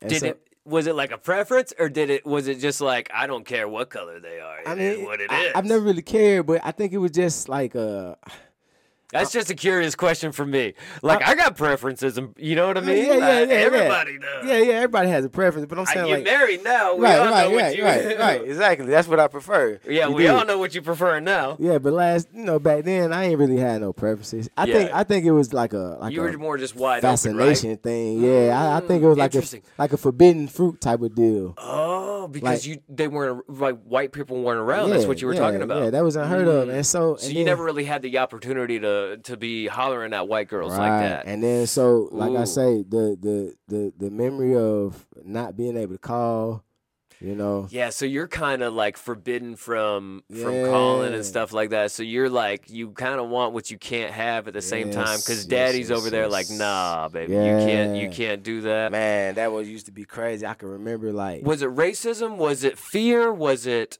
Do you think it was people being naive? They just didn't know you. Like, did they get to know you? What? Do you, how would you sum up trying to integrate with with these people who weren't used to someone like you? I think in that situation, in that particular situation, I don't want to call race like uh, you know. I, I know that term gets thrown around a lot, and I I- try not to do use it too much. I but think in that particular situation for that particular family, um, I don't think it was just total racism. Maybe on her stepdad's behalf, I think he was just a good old boy. and He just wasn't having it. Her Mm. mom was, she was a little bit more liberal, right? But she was, of course, going to adhere to whatever he had to say.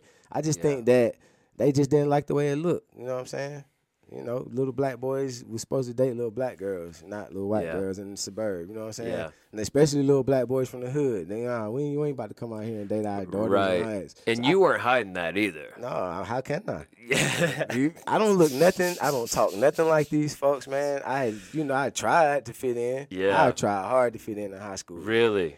Man, listen, I did. I ain't gonna even flex, man, because I just wanted, I just wanted to be normal, man. You know what I'm saying? Like, I wanted to be cool with everybody. I ain't So you're to just like, what are the, how are these cats dressing? How are these Yeah, cats see, like? What are they listening to? Right, Is that what you were doing? That's how I got into rock music. You know why? I know you. You surprised me. You surprised the heck out of me inviting me to that Sevendust concert. Man, but listen, go on. bro. I got into rock music by going to a Sevendust concert with a group of white dudes, man. that asked me to go, yeah. have a good time. You ever heard of Sevendust at the time? At that time, I never heard of them. You just went I just went. High And I- school. yeah, and I knew that the dudes I was with, that was gonna take care of me. Timmy B was one of them. yeah, yeah, yeah, yeah. I knew I was with these dudes. They was gonna take care of me, and I was gonna take care of them. Whatever we was in, we was in it. You know, that's why I said they called us the renegades, cause boy, we was in it. Yeah. But you know, like I just wanted to do something different. Like man, I see I grew up kind of not having. So when I saw them kids that was wearing Abercrombie and Fitch, they was wearing American Eagle. You know what I'm saying? Me and my brother was sharing clothes. You know, we was Mm. sharing shoes. So I used to be like, man, I want to dress like them. You know, I want to wear what they wearing. You know what I'm saying? So I started dressing like that. I want to listen to what they listen to. I want to know what they thinking. I want to know how they live. them kids living on golf courses and all. I didn't know what that felt like. Yeah. I never knew what that felt like. yeah. Did you like it? I loved it. Really? Yeah, cause I mean it's it's You like that culture. You like the this culture that you Listen. like. Once you started trying to ad, to adapt You to, know it, you were like, wait a second. Once you, once you started hearing this, yeah. You know why? why? Because there's a difference. Like right now, my little girl and your little girl outside playing, and we ain't worried about nothing. Nothing. right? Okay. In the hood, we outside playing, but we gotta make sure we watch out for it. Somebody might be shooting, somebody might come try to snatch you up, which that could happen anywhere. But this is the hood though. Yeah. You know what I'm saying? No, I don't have one concern out there right now. That's what I'm Not a saying. single. That's what I'm saying. So I love the suburbs. Once I started really growing up and really seeing the advantages, I was like, shoot, what is Like the safety. the safety, man? Just just everything. You know what I'm saying? Dude, that's what I'm talking about. Your whole life is like stressing me out, bro. like I'm not trying to be a Debbie Downer Nah, over nah, here. you Nothing, good, you know what I mean? good, you like good, you good. for real. Like all And these look, situations look, you're my- talking about. Is my life been great though. out. It's been great though. Like I said, I mean, I get it. You, I, I've mentioned that before. Favor, favor, favor. great, I hear that all over your story. It's you know, we were great, talking man. about that before the podcast. But favor, favor, favor. yeah, You know, yeah, it's been great, man. Like I said, I came from a good family, man. Like we we we hood, we hood to death, but we good people though. yeah, You know, my grandma still living to this day, man. You know what I'm saying? She had nine kids, yeah. seven girls and two boys. All of them got multiple kids. All of them got multiple kids. There's so many of us. You feel me? Yeah.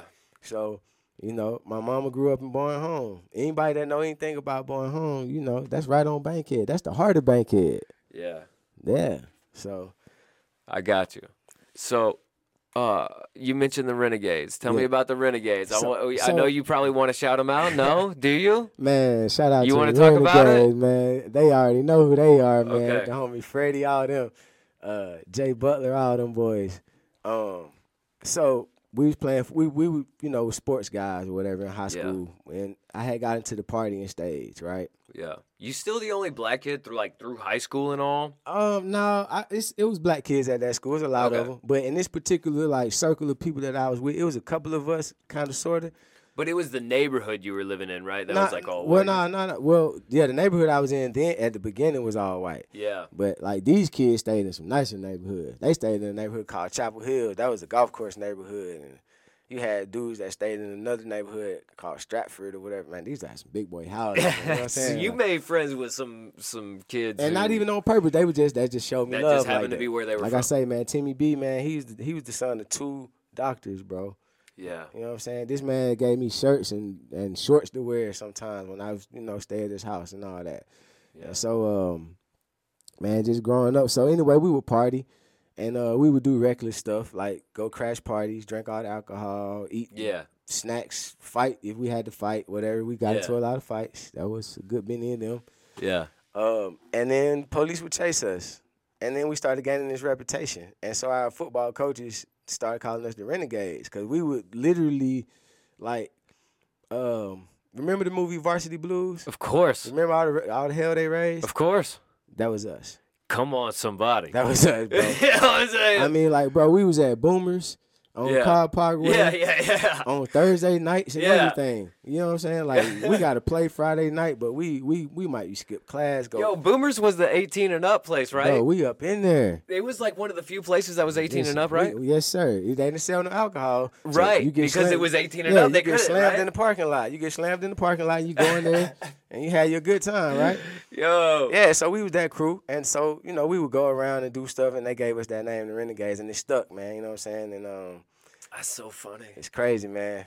Wild stories. That's so funny, man. Wild stories. So that was just your crew, That was my like dude. through high school and Uh, stuff like that. Yeah, and, and you know what I'm saying? Like I had other, of course, black friends, you know what I'm saying? yeah, yeah, yeah. Of course, but like those were the crew of dudes that weren't black that I genuinely had love for, and I know them dudes had, you know, they genuinely had love for me. You know what I'm saying?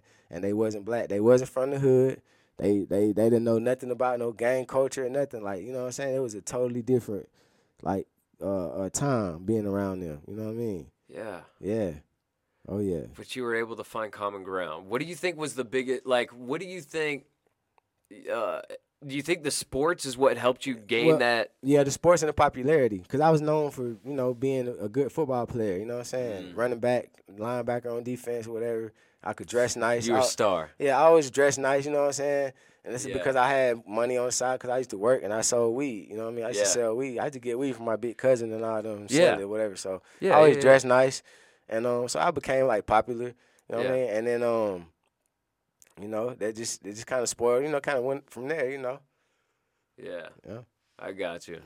I dude, that's awesome, man.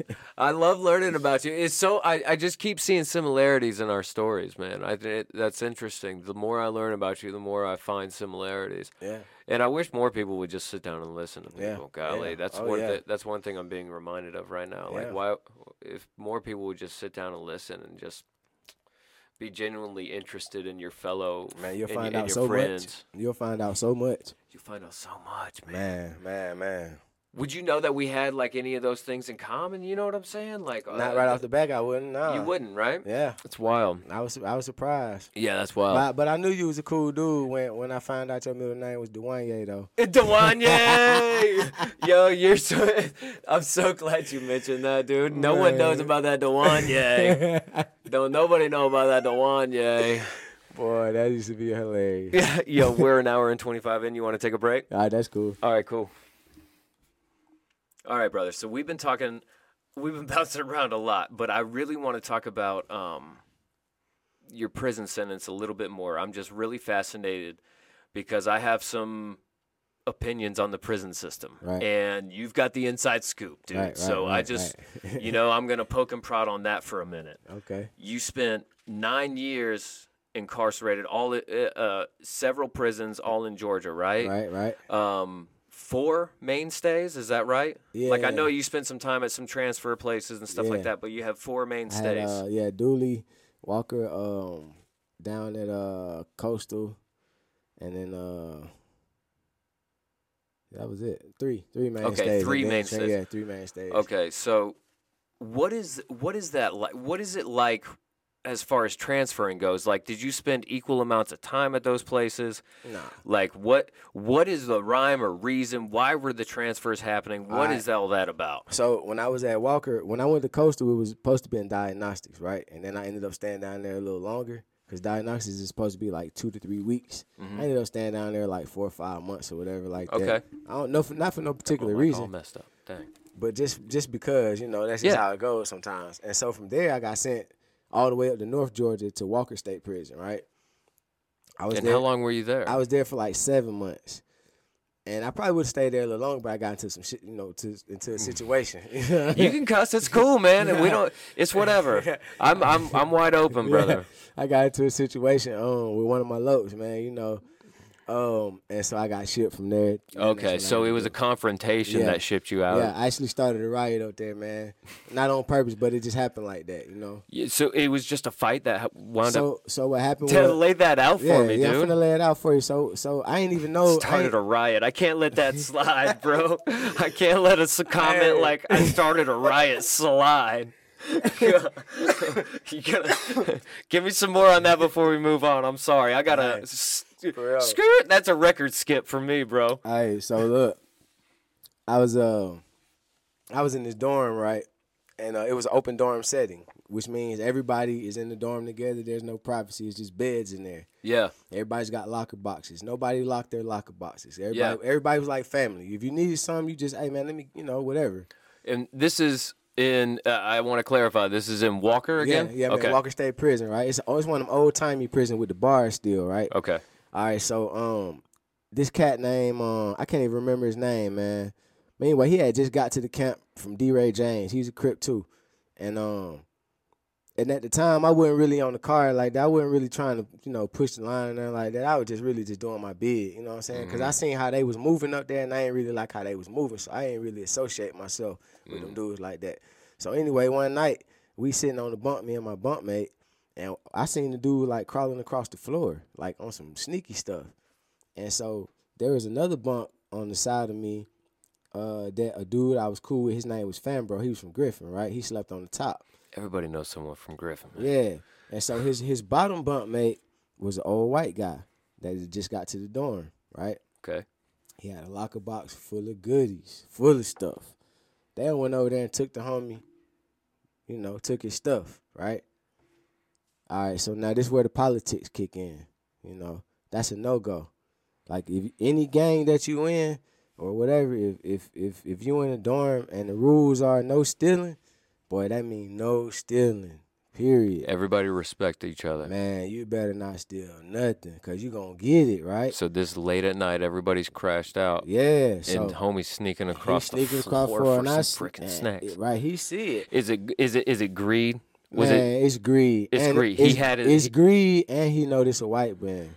See, they they prey on the old white guy. They prey on the white guys. Period. It's a lot of racism going on. But they knew this was an old white man. They ain't think nobody's gonna do nothing about it. That's what it was. Mm, But this would happen. So my homie from Griffin got up. Everybody caught wind of it. Now the quiet, the dorm is quiet. Everybody, you know, walking around trying to figure out what's going on. My my homie AC Fanbro came. He he was he had did like twelve years at the time. He was looking for parole. Now he he the type that he gonna go get you though. If if it's a problem, he gonna get you. He came. He asked me straight up. He said, "Man," he said, "I'm ask you straight up, little homie." He said, "Don't tell me no lie." He said, "Um, you know what happened?" I said, "Yeah, bro, I know what happened." Told him straight up what happened. He's like, "All right, I'm gonna get him." I said, "Nah, don't worry about it. You know what I mean? Don't worry about it." So later on that night, I'm talking to my bunk mate, and I was like, "Man, I really don't like what happened. You know what I'm saying? Like, I really ain't ain't cool with that. You know what I mean? Yeah. It's a no touch policy in here with that stealing stuff. Like, we can't can't have that happen." So I walked over to the white dude. Didn't even know his name. Still don't know his name. I said, "Hey man, you want your stuff back?" He said, "Yep." That's all I needed to hear. He put his shoes on. I walked down there. I woke the dude up. He was on top bunk, on third high bunk. Woke him up. Hey, wake up. He came down. And uh, by that time, my bunkmate had started taking the stuff out of his locker box and handing it to the white dude. He like, what y'all doing? Woo, woo, woo. You know, we had some, ex- you know, exchange. I just put the hands on him. yeah, You know what I mean? yeah. So now we fighting. So now his other homie, Black, you know, he a loc too. He into it. But he's supposed to be the big homie at the at- but but you letting your big homie steal, right? That's a no go. So he already in violation. I wasn't even trying to hear nothing he was saying. Yeah. So but being that I'm from Atlanta, you know, that's another thing. Like in the prison system, if you from Atlanta back in the well, back when I was in the prison system, it was Atlanta versus Savannah, right? Mm. Anything below Columbus, you was Savannah. Anything above Columbus, you Atlanta. And that's how- Really? and that's how they was rocking, right? So you click up like that? yeah, but now it's more so gang stuff. But back then it was kind of like that, right? Mm. So me being from Atlanta, I'm in the dorm full of dudes from Atlanta from the West Side. I know some of these dudes from the turf. Oh man! So when I go off on homie, you already know what it was. Yeah, you had the you had the backing. Man, man, it erupted in there. I'm talking about it went crazy in there. Like everybody was, it was up, it was up, it was up. As the young folks say, Did today. they have did they have some people backing them or no? It wasn't no, it wasn't no backing. He It was to- just them he- two. He had to get out the dorm. You got to get out the dorm in them situations, or you gonna die. Oh, yeah, that's right. So they're all in the same dorms. W- was this cat new or something? He what was, new. his He- deal? He, had been to, the, he hadn't even been at the camp two days. He just got there. and crawling across the floor. And somebody to put him on the mission. See, see, that's what I'm saying. The big, Mm.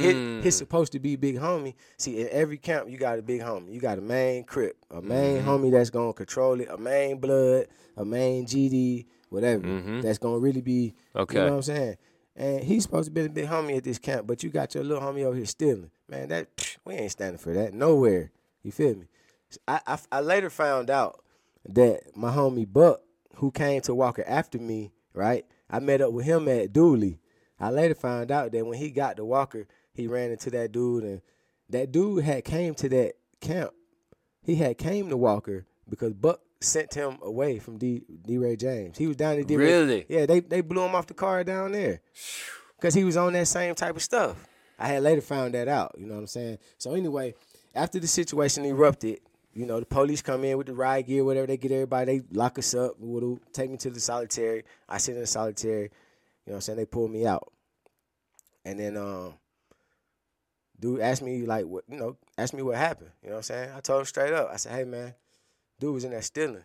You know what I'm saying? I said he stole that man's stuff. I went in there and got it. You know, we don't we don't tolerate that. You know, the captain of the of the, of the at the uh, facility at the time was who I was talking to, right? Right. It's an old white dude. You know what I mean? Like the head dude. Like he like an old rednecky dude, like rednecky dude. But guess what though? He respected everything I did. But he had to let he had to he had to ship me though. He had to because I had started that riot and it was gang related. You know what I'm saying? It was all So all of your homies erupted. I mean, we're talking about riot gear, the whole nine. These man, these COs went- had to come out went, with. It went ham in that thing, boy. They locked up about ten of us that night. Shipped all of us. Put that they put that diesel fuel up on all of us, boy. But I sat in the hole like 36 days though.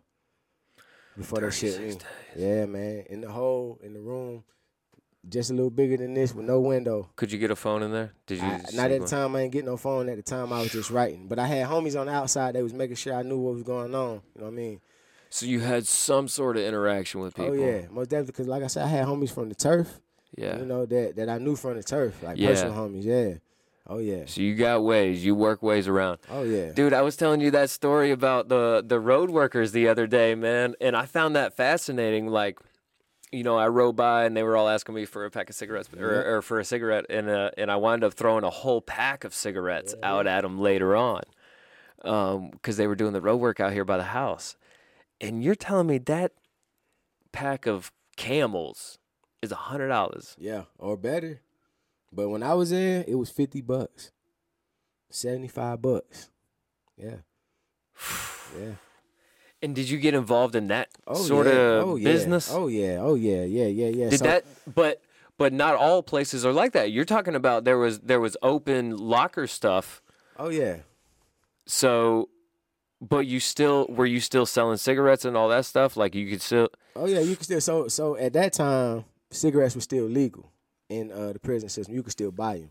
in state prisons, Right. So that was at that time. Because they're still legal in fed federal prisons, I aren't think, they? I think so. I don't. Right. So at that time, they were still on the store. You could still buy them. It wasn't no issue. It wasn't until around like 2010 or something like that when they outlawed them. And you were in. I was in, and then so you had to buy. You had to buy as much as you could, right, and hold them so you could black market sell them. And then from there, after everything was sold, you had to have you somebody on the outside to put some stuff together for you and try to get it in. Yeah. How does? Do you know how that works? Do you Oh, know the man. specifics on that? I know the specific. I know everything about that. Give me. Will you give me a specific so, on so, here? So this this how it go, right? This how it go. And and again, this how the this how the politics works in prison. This is it's gonna be most of the time a person that's bringing something in. He working for a gang, you know. Mm-hmm. He might not even be in the gang. He working for that gang. And he don't look like a gang member necessarily. He just working for the gang. You better Yeah. leave him alone. Don't touch him or they gonna kill you, right? That, 'cause And that's- this this is a guy who works at the prison. No, this is the dude that's gonna be bringing those cigarettes in. Oh, okay, okay. Just just Right. some dude. That's that. They're gonna be that dude. Most Just time, a dude. Most of the He's times, coming in to visit somebody. No, he's just gonna be that guy. He's gonna be a prisoner. Okay. Most of the time, it's gonna be a white dude. That's just how it go. Most of the time, it's gonna be the white dude that don't have a lot, and he ain't got a lot of heart. He needs some protection, and he he got a habit, Mm. so he gonna work. You know what I'm saying to support his habit. That's gonna be the dude that get on those details to go out and work on the farm, right? Mm. Now, if an officer's bringing it in, that officer's gonna get paid by somebody on the outside to bring in whatever they bringing in, in conjunction with the inmates that's working on the outside. So that's happening too. There's the That- corruption that's- going that's on all- as That's what. I'm saying. The gangs go. It depends on what gang control it. The Mi- the, Mi- the Migos got their people. Yeah. Crips got their people, or the GDs might be working with the Crips, or the you know the blue. You got Does it matter like which prison you're in too? Like, depending on which ones they might have, uh, like, ends with the COs and stuff like that. Every prison got some crooked COs because money talk, bro. Because you got to think they get paid like every two weeks, fifteen hundred or something like that. That ain't no money. So guess what? If I come to you, and this how it, this this is how it happens, really. You you you you making fifteen hundred every two weeks. You stressing. You trying to pay your bills, take care of your family, Yeah. right? So I said, hey man, listen. I'm gonna give you hundred dollars tomorrow if you bring me a cheeseburger, right? You Okay. Gonna, you gonna bring the cheeseburger because you're gonna be like, shoot, that's hundred dollars. Yeah. What I'm really doing is trying to test you out and see what you'll do. If you bring that cheeseburger, I know you'll bring me a pound of weed. Cause that same cheese, Eventually. yeah, You that- know you'll get there eventually. yeah, because that same cheeseburger will get you the same amount of trouble as that pound of weed, right? So if you bring that cheeseburger, you're gonna bring that pound. Your job's gone. if you get caught, right? So wait, wh- here's a question: Did you ever see COs get caught doing stuff like that, and they just lose their jobs? They don't uh, actually get like in trouble. Trouble. All the time. Is it like that good old boy stuff though, where like you won't see that CO like really get in trouble for it? Like if he gets caught bringing a pound of weed, I've seen them not get in trouble. I've seen them get in trouble. I've seen them get walked out. I've looked out for the ones that making the drop.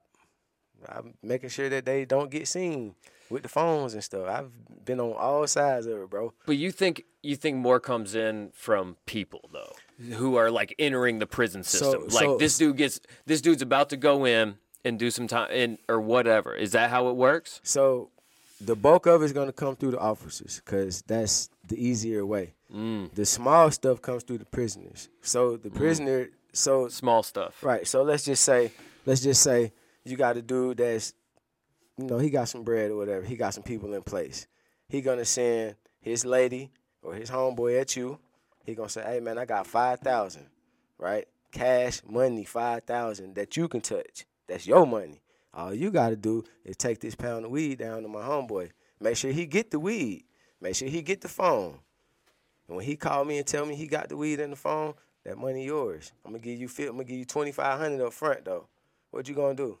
I'm gonna do it. Exactly. So that's one officer. I'm gonna do it. That's a month and a half worth Right. of my wages That's one officer. At for one, drop. right. That's one officer at one prison. Think about it. Think about that. For one drop. Exactly. One officer, one prison, one drop. Exactly. And this is happening all the time. All right. Pay him five G's. He makes the drop. How much is that pound worth? Oh man, about twenty five. Thousand. Oh yeah. Once you break it all down, because a little bit, like not even a gram, like a half of a gram is like fifty bucks of weed. Like a half a gram of weed is like fifty bucks. So you got a pound. You ain't first of all, you ain't gonna get it all at once anyway. You're gonna get it, Yeah. you know, a little bit at a time. It's, and so over a period of time, Yeah, because you can't just bring a brick in. there, man, you're right? gonna make so much money, bro. I listen, dudes is paying for houses in prison. Would you? What were, were you getting dirt in there, or were you getting? Oh no, Y- no, no, you're no, no, getting no. right. Listen, I, I, Yeah. I ain't gonna say no names, right? But um, one of my one of my dudes that's uh connected to a very real he a, he a well known rapper, uh, very well known rapper. One of my dudes was connected to him. He was getting hit straight off the tour bus, straight off the tour bus. into the prison system. Oh man, pounds of it, pounds of it, bro. He- and the, and, And it's and- worth so and the- much money. And the guards was bringing it in. It's bringing it in like clockwork, man. Yeah, that's what you were telling me when I threw those cigarettes out of those at those work detail guys. Was Yeah. that Some of them guys cool. some like of them that. COs, like if I had just approached him and been like, "Hey, this is for the guys," Yeah. he would have let him have it. Would he have let them like smoke it while they were out, but they can't take it back? Yeah, exactly. That's what most of them gonna do. That's what most of them gonna Like, do. yeah, yeah, They, boys. they, if, if they're gonna let you do it, that's what's gonna happen. They're gonna, Yeah. they're gonna, you know, I, I'll let them smoke them, and that's it. Or is it gonna be a no? You know what I'm saying? yeah, Yeah. Because dude was like, just throw him out the window. Yeah. He yeah. probably pocketed him, right? Made a hundred dollars. Do you think did. I made one dude's like month, or did I make like those dudes' day? He just made. You Like just, all you, of those You dudes' just day. made. You just made his week. But I'm gonna tell you how that stuff get in through the prisoner. I told you how I come in through the officer, right? Yeah. So the work detail guys. This is this is it. This is how it gets in through the prisoners. Is the work detail guys, right? It's interesting. So, they got, you know, we we called it a Gucci bag or a Louis bag. That's what we called it back in the day. But um, they got to shove their buttholes full. I knew you were gonna say it. Yep, they shove their buttholes full of What do they put a condom up in there or something? Do they give them balloons, whatever, whatever, Whatever- they can find to protect? yeah, glo- uh, gloves, balloons, whatever they got. Sometimes it goes bad. Sometimes they swallow stuff and it goes bad. Cause they, they, I mean, this is meth, this is coke, this is weed, this is tobacco, pills, whatever. We, whatever you want. And sometimes your stomach acid might eat through it. You don't know. Maybe the baggie didn't get tied oh, right. Maybe the oh. balloon didn't. hey man, I've seen. Maybe it was too big? Seen some bad situations go down.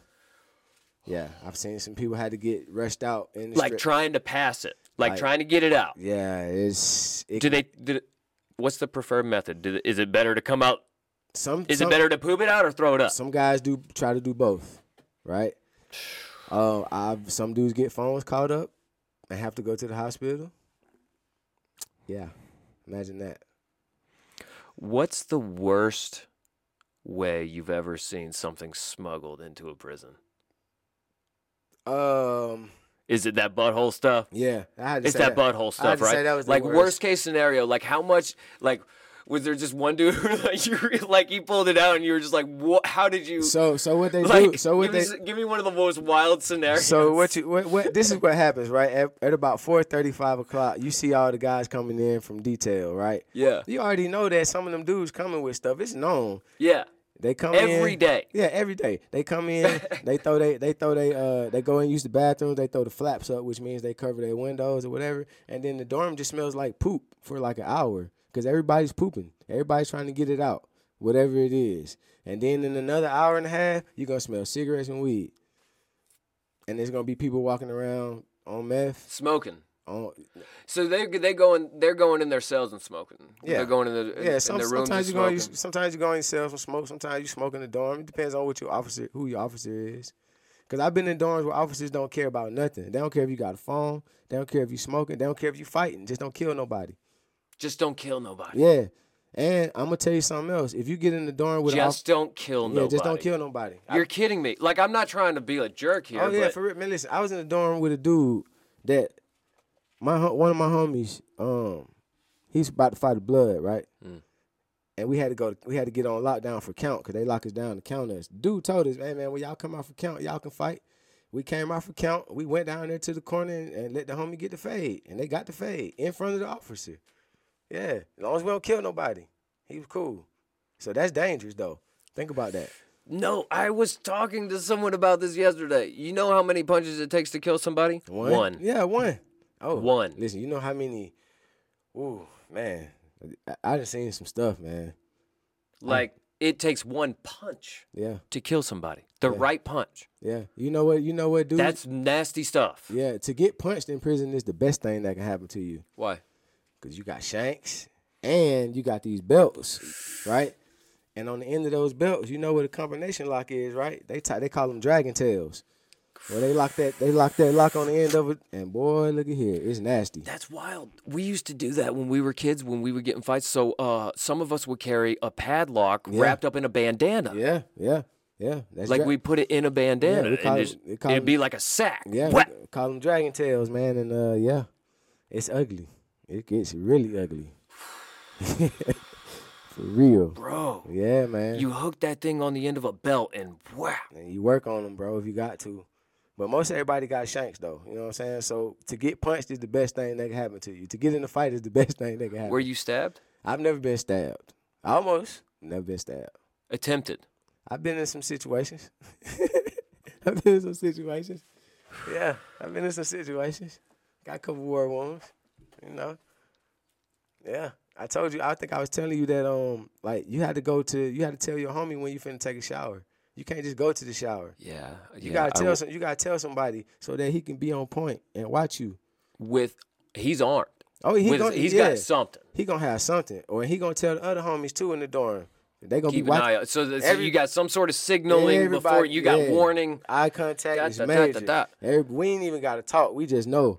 So when you're a certain somebody, you can't just go take a shower. man, if you anybody with any kind of name, or you, you know, if you affiliated, you know, you may not see. I'm the dude that didn't really want no problems, Mm-hmm. but I got a lot of crip homies. You know, I knew some So bloods. you had affiliations. yeah, I knew some bloods. I knew some GDs, but I got some crip homies. You Mm-hmm. feel me? So, yeah, I got watch everything. I got watch them. They watching me. Yeah. You know?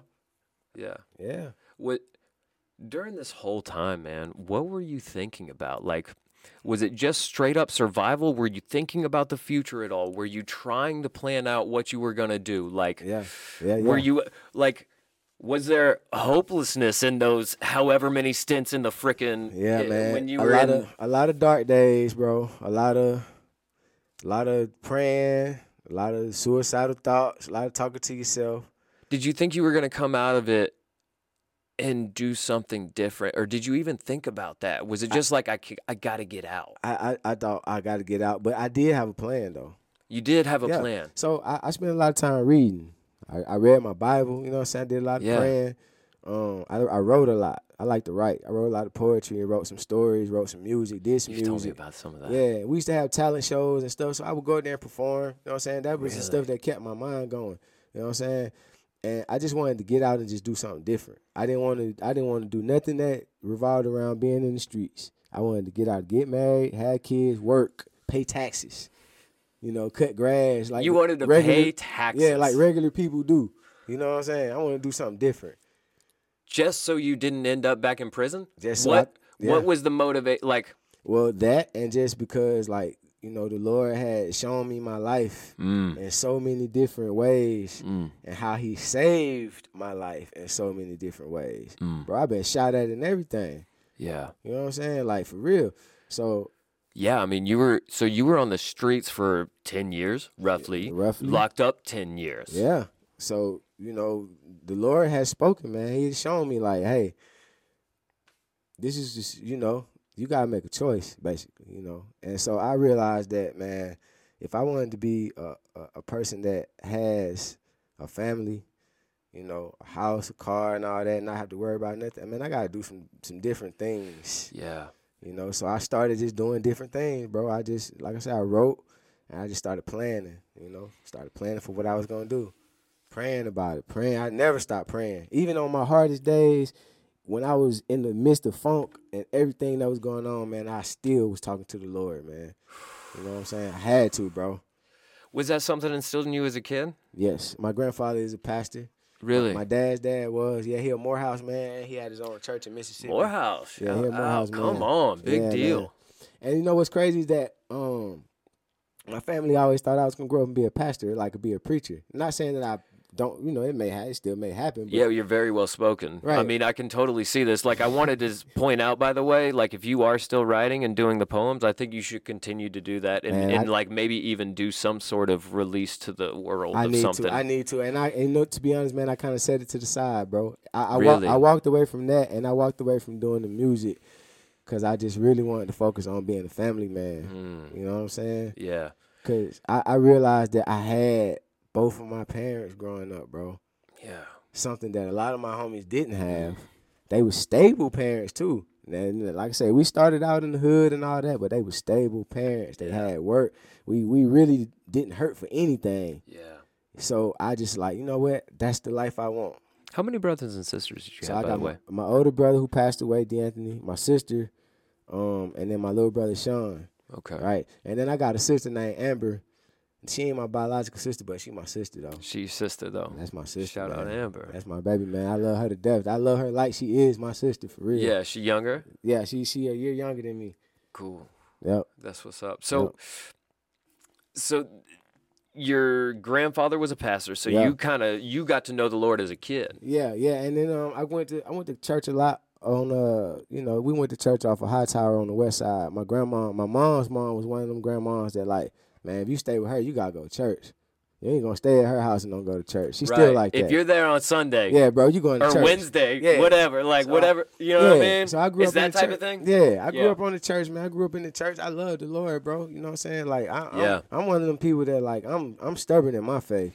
It's nothing. Yeah. It's no nothing you can say or do, show me anything, YouTube video, nothing that make me believe that that Bible ain't real. That Bible real, bro. Yeah, Yeah, yeah. I don't Come question on. it. I don't question it at all. I love that. For real. And I'd be ready to die about that. So that's me, you know what I'm saying? That's why I stand on my faith, man. I, and that's all I had at one time.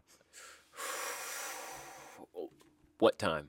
That's all you Yeah, have that's all I when- have in prison, right? Yeah, yeah, It- yeah. Uh, at, at that time in yeah, prison, at that that's time, all you that's had. all I had was faith. my faith. Yeah, that's it. Yeah, dude. Because I, we were talking about that a little bit before. I, because your wife is such a lover, man, and getting out.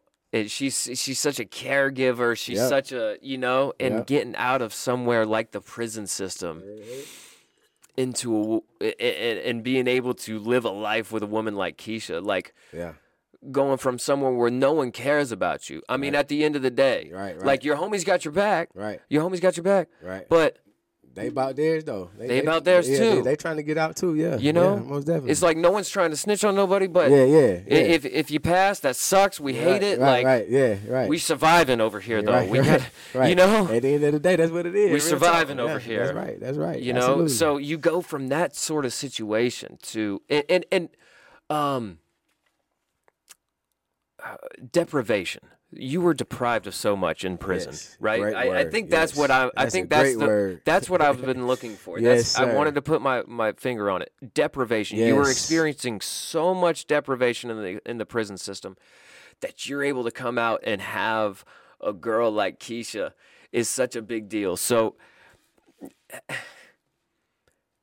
in what way like in what way do you think the prison system sucks at at at setting people up what way do you think it does good is there anything good that comes like do they help at all like you went to a halfway house for your last year right. is there is there what sucks and what's good about it like where what tell talk to me about that Okay. situation So, so the halfway house is a good thing, right? it's a good thing And I'm gonna tell you why. because you got to go and get a job You got to go to get a job. You are able to save money, right?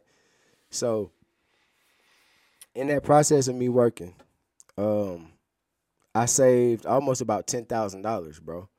You know what I'm saying? That I got when I was finished, as opposed to coming home fresh off of a bed with thirty five dollars, because the state gonna give you a thirty five dollar check when you get out. That's it, bro. And whatever you got on your books, you feel me?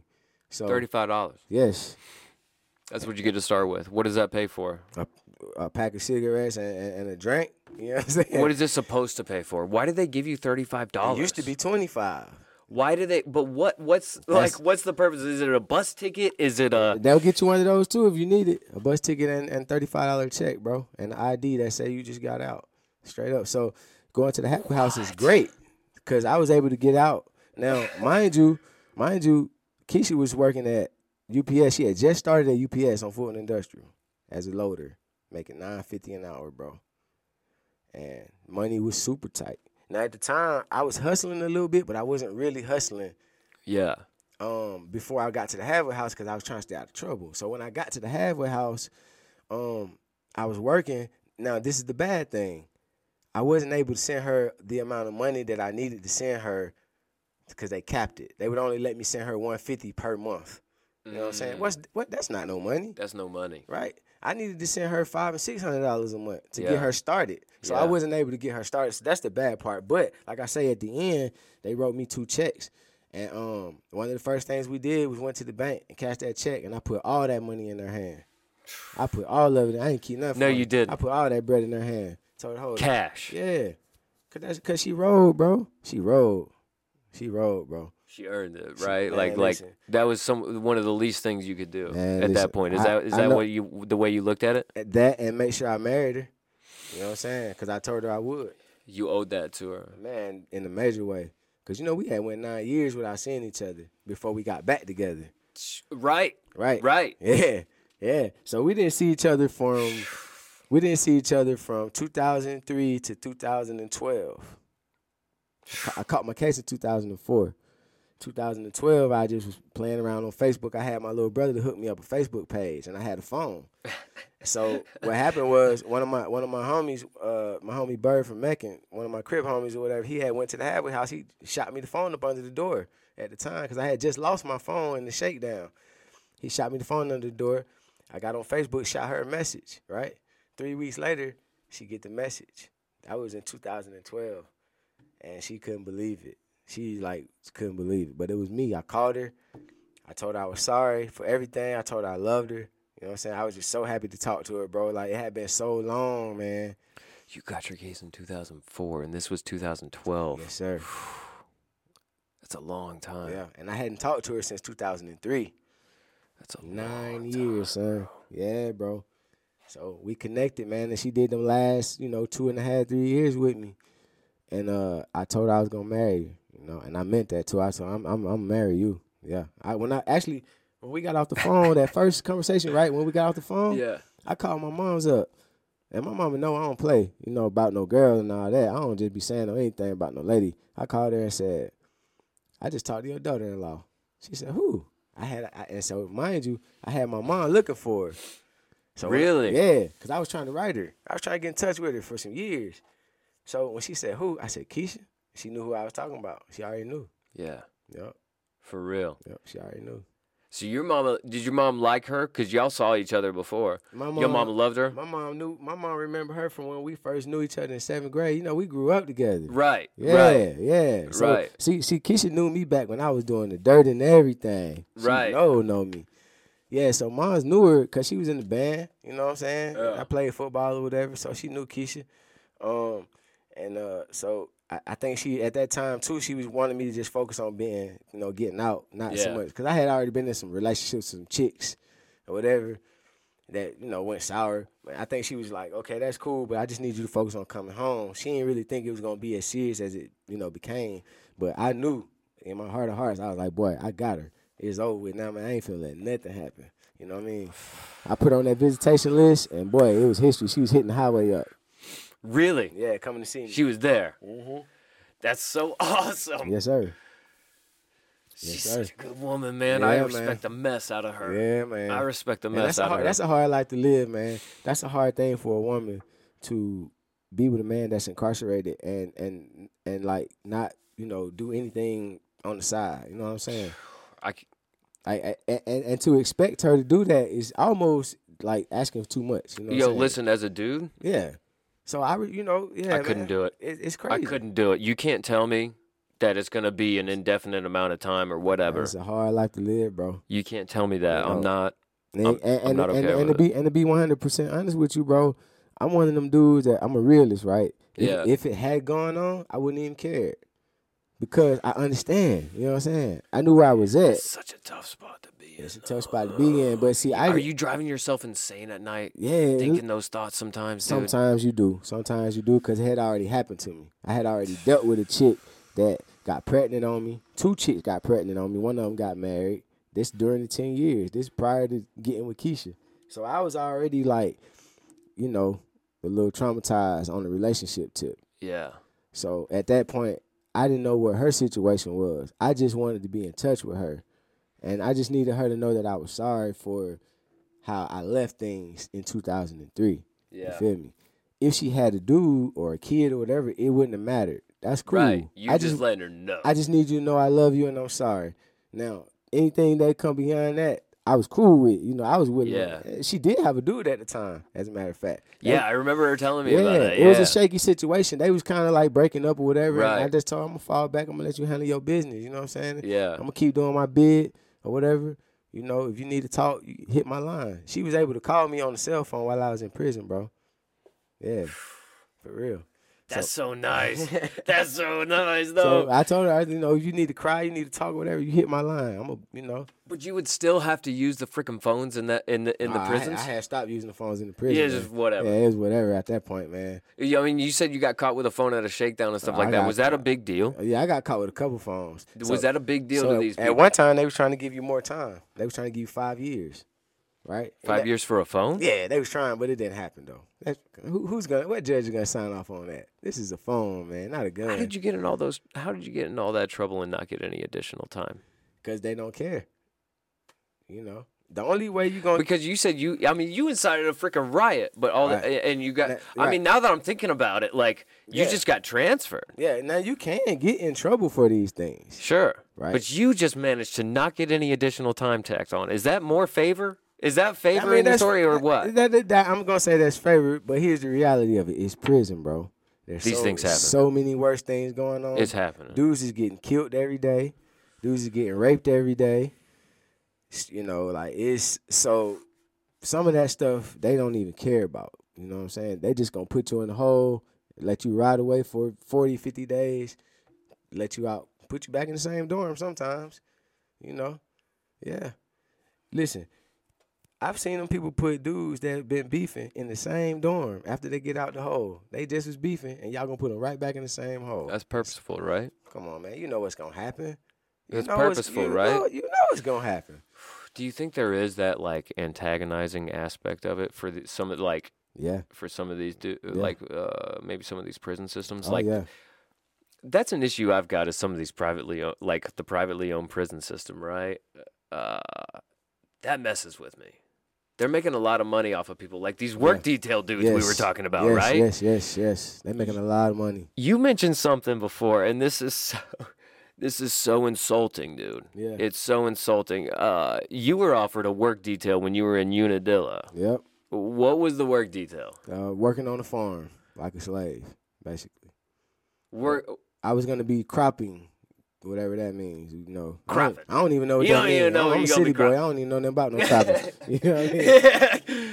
But well, yeah. Unadilla, that's that's not that far from like Dublin and stuff like that, Yeah, right? Dublin's covered in cotton fields. Man, it's I'm not trying to all- be. Yeah, it's cotton fields down I know there, there's a lot of tobacco. lot of I know there's a tobacco lot of a lot of stuff like that. A lot Lo- of pecans and all that old type stuff down there. Yeah, so the lady, you know, I was looking for something to do. I wanted to, um, you did. You wanted the work detail. I, yeah, I wanted to fill my day up with some with some activity. Yeah. You know, did you want it in this in inside or outside? I, I didn't really matter. I just Yeah. wanted something to do. But she said, well, in her exact words, well, I could put you on the farm. Man.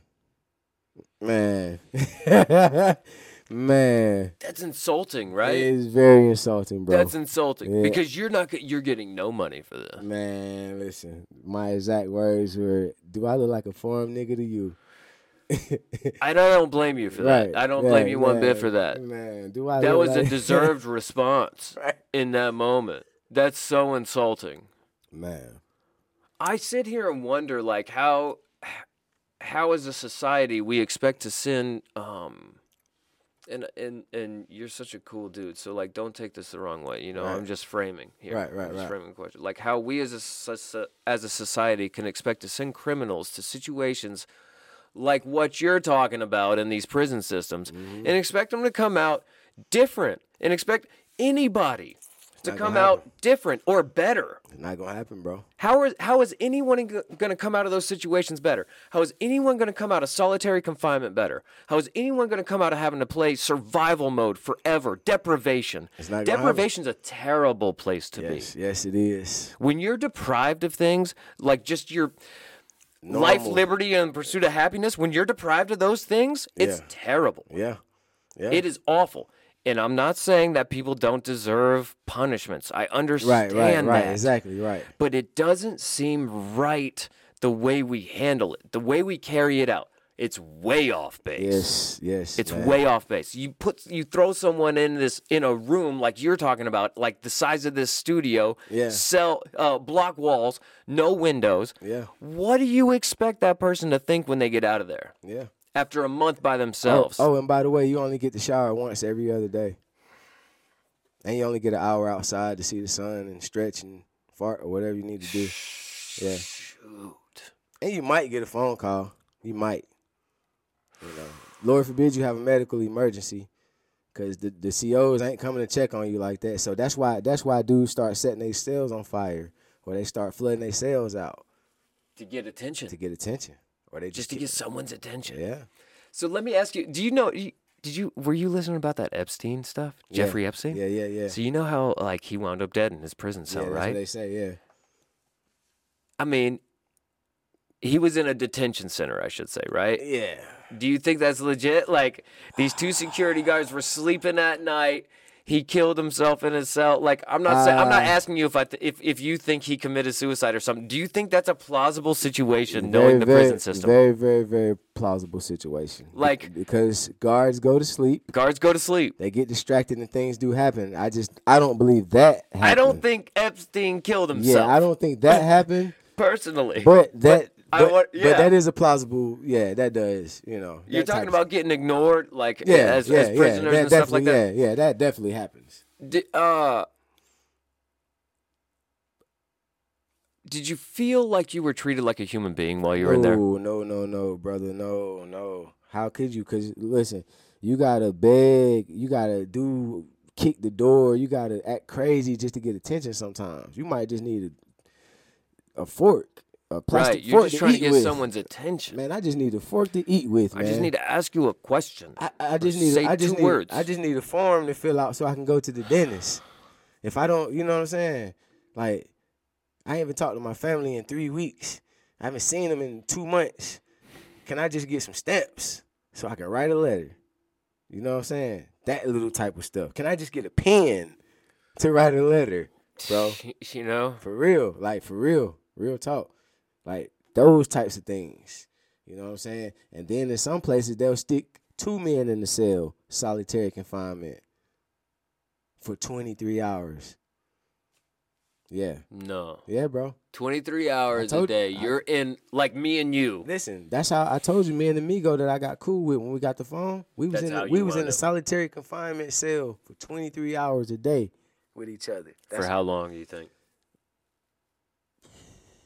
That was a close another. That was about another 40 days. Is that really solitary confinement at that point though? Because you got somebody else in there with you. Uh, yeah, So it's just overcrowded, yeah, right? Yeah, that's all it is. Just overcrowded. That's why they it, do, do you that. think that did that have anything to do with you moving around too? Was there overcrowding everywhere? Oh yeah, man. They packed this, they packed the prison system so tight that like they got three high bunks.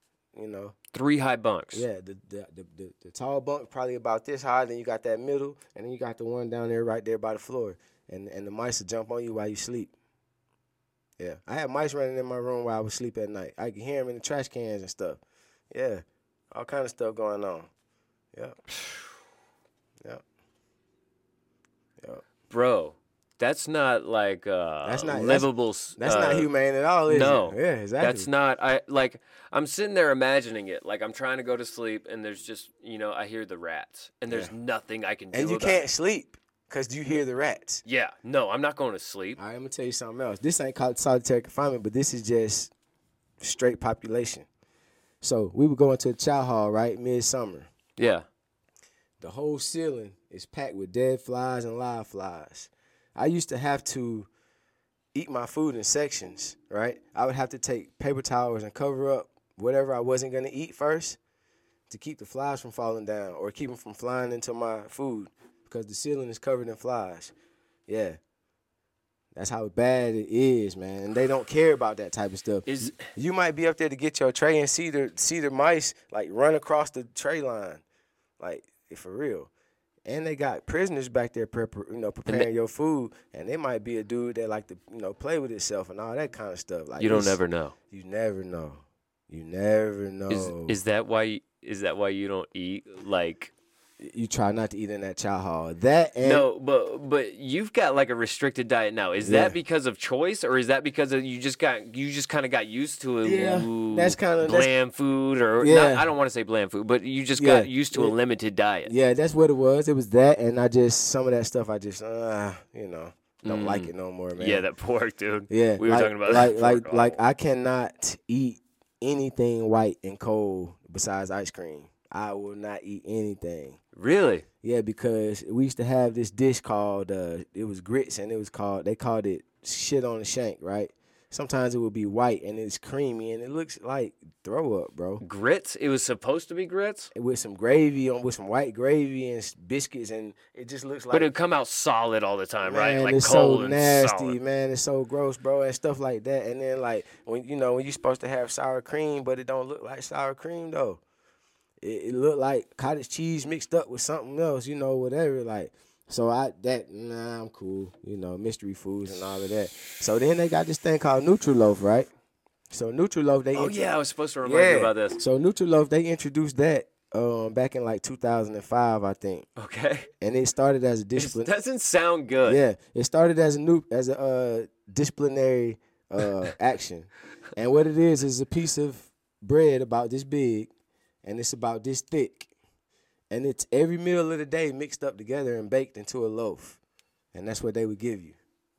Yeah, that's what they would give you No, twice a day.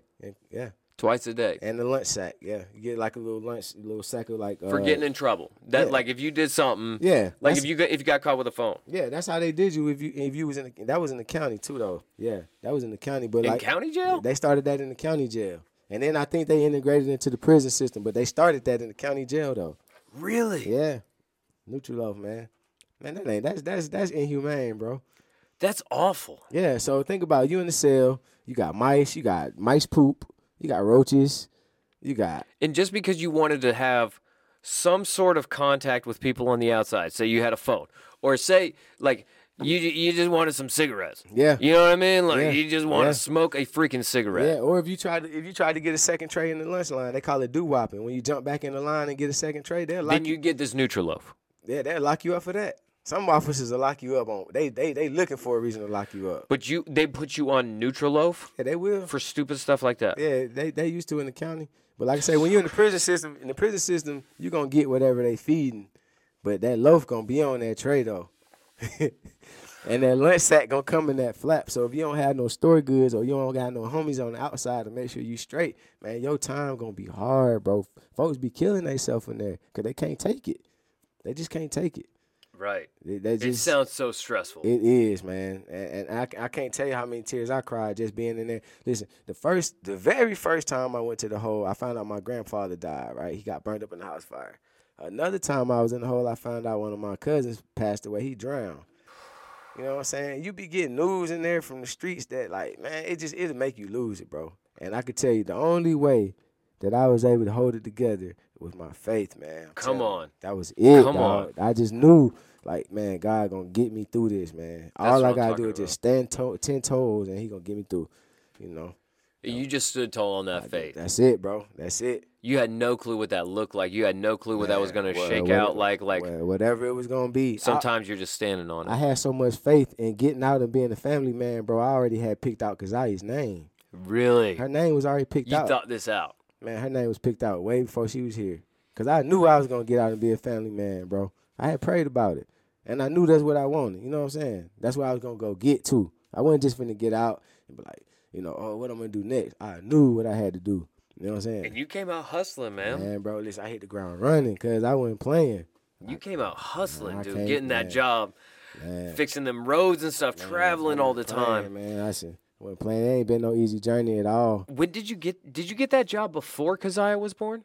I got it literally the month we found out Keisha was pregnant. Really? Yep. Oh my gosh! and I the didn't timing. I didn't start traveling really until like right when she was born.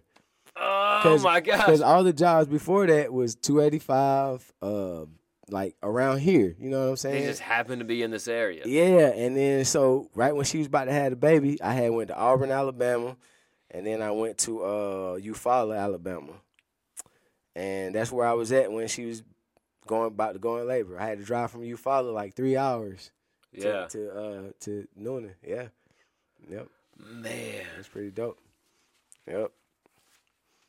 that's crazy. Yeah, man.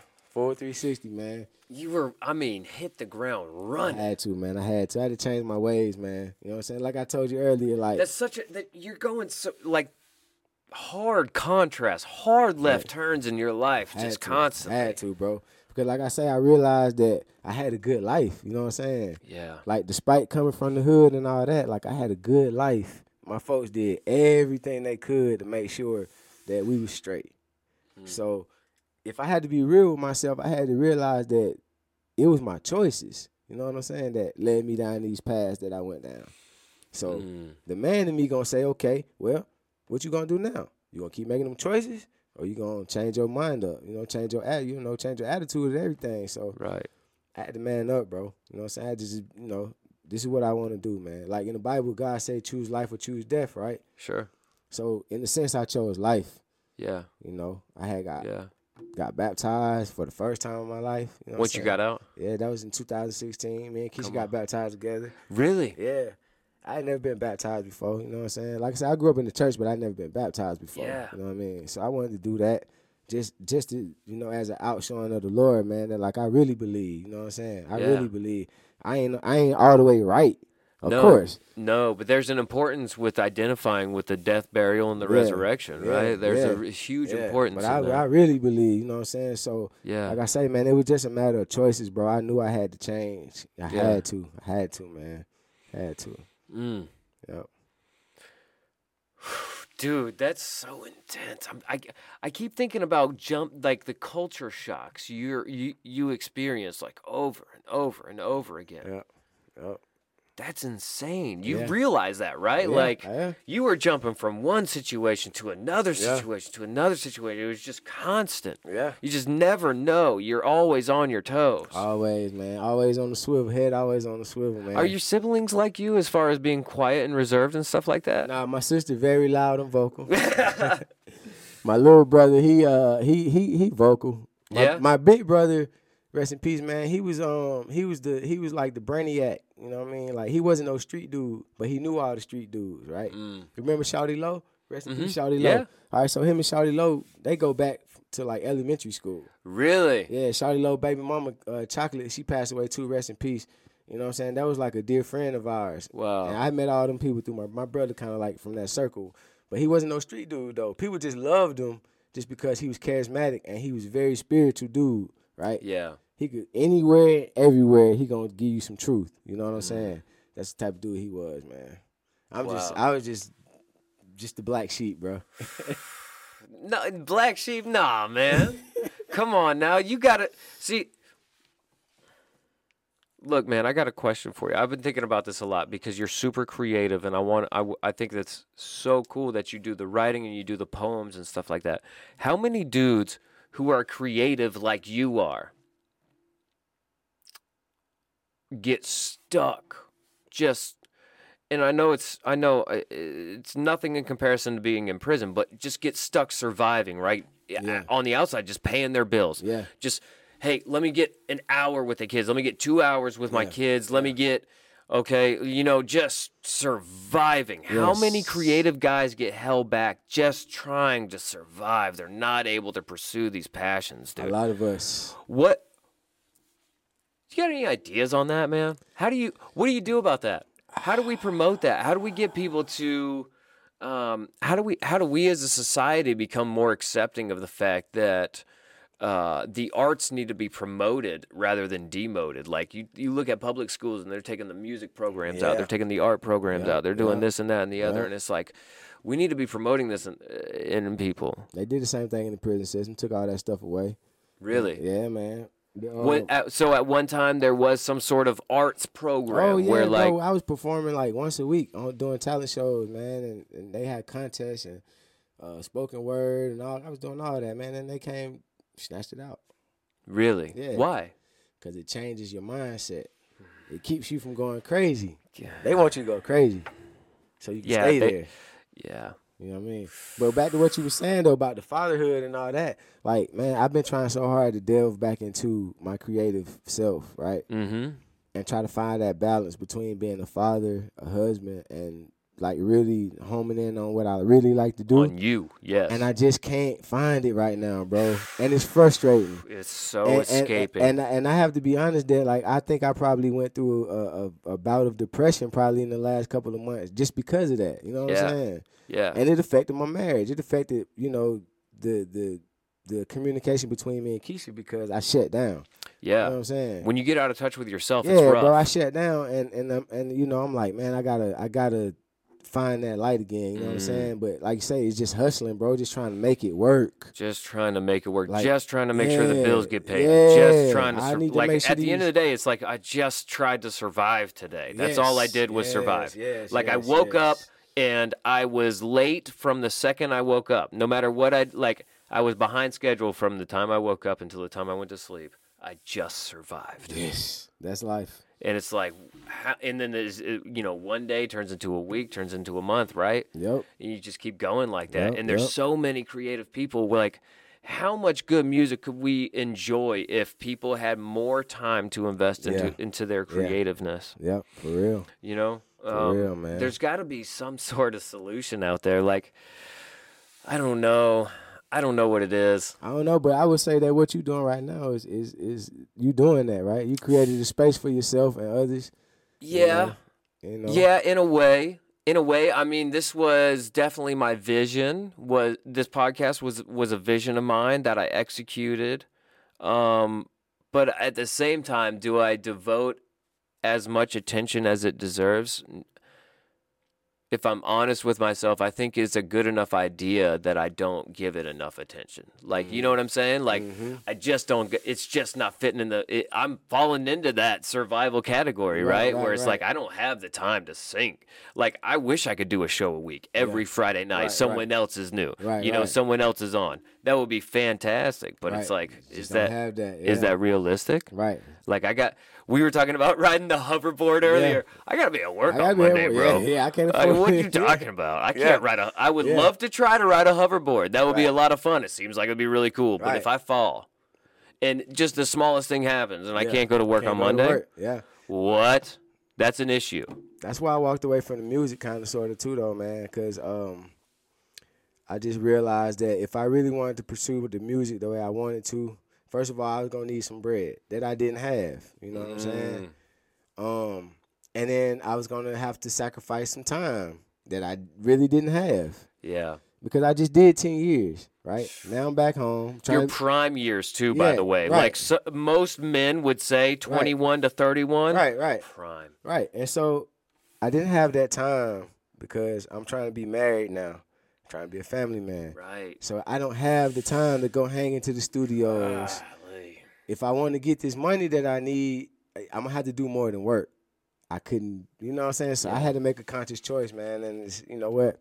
I'm just gonna walk away, you know, and just work, man. You know what I'm saying? Yeah. That was a hard decision to make. I ain't gonna lie, cause I love music. I just want to record. I don't care about being famous. I just want to record.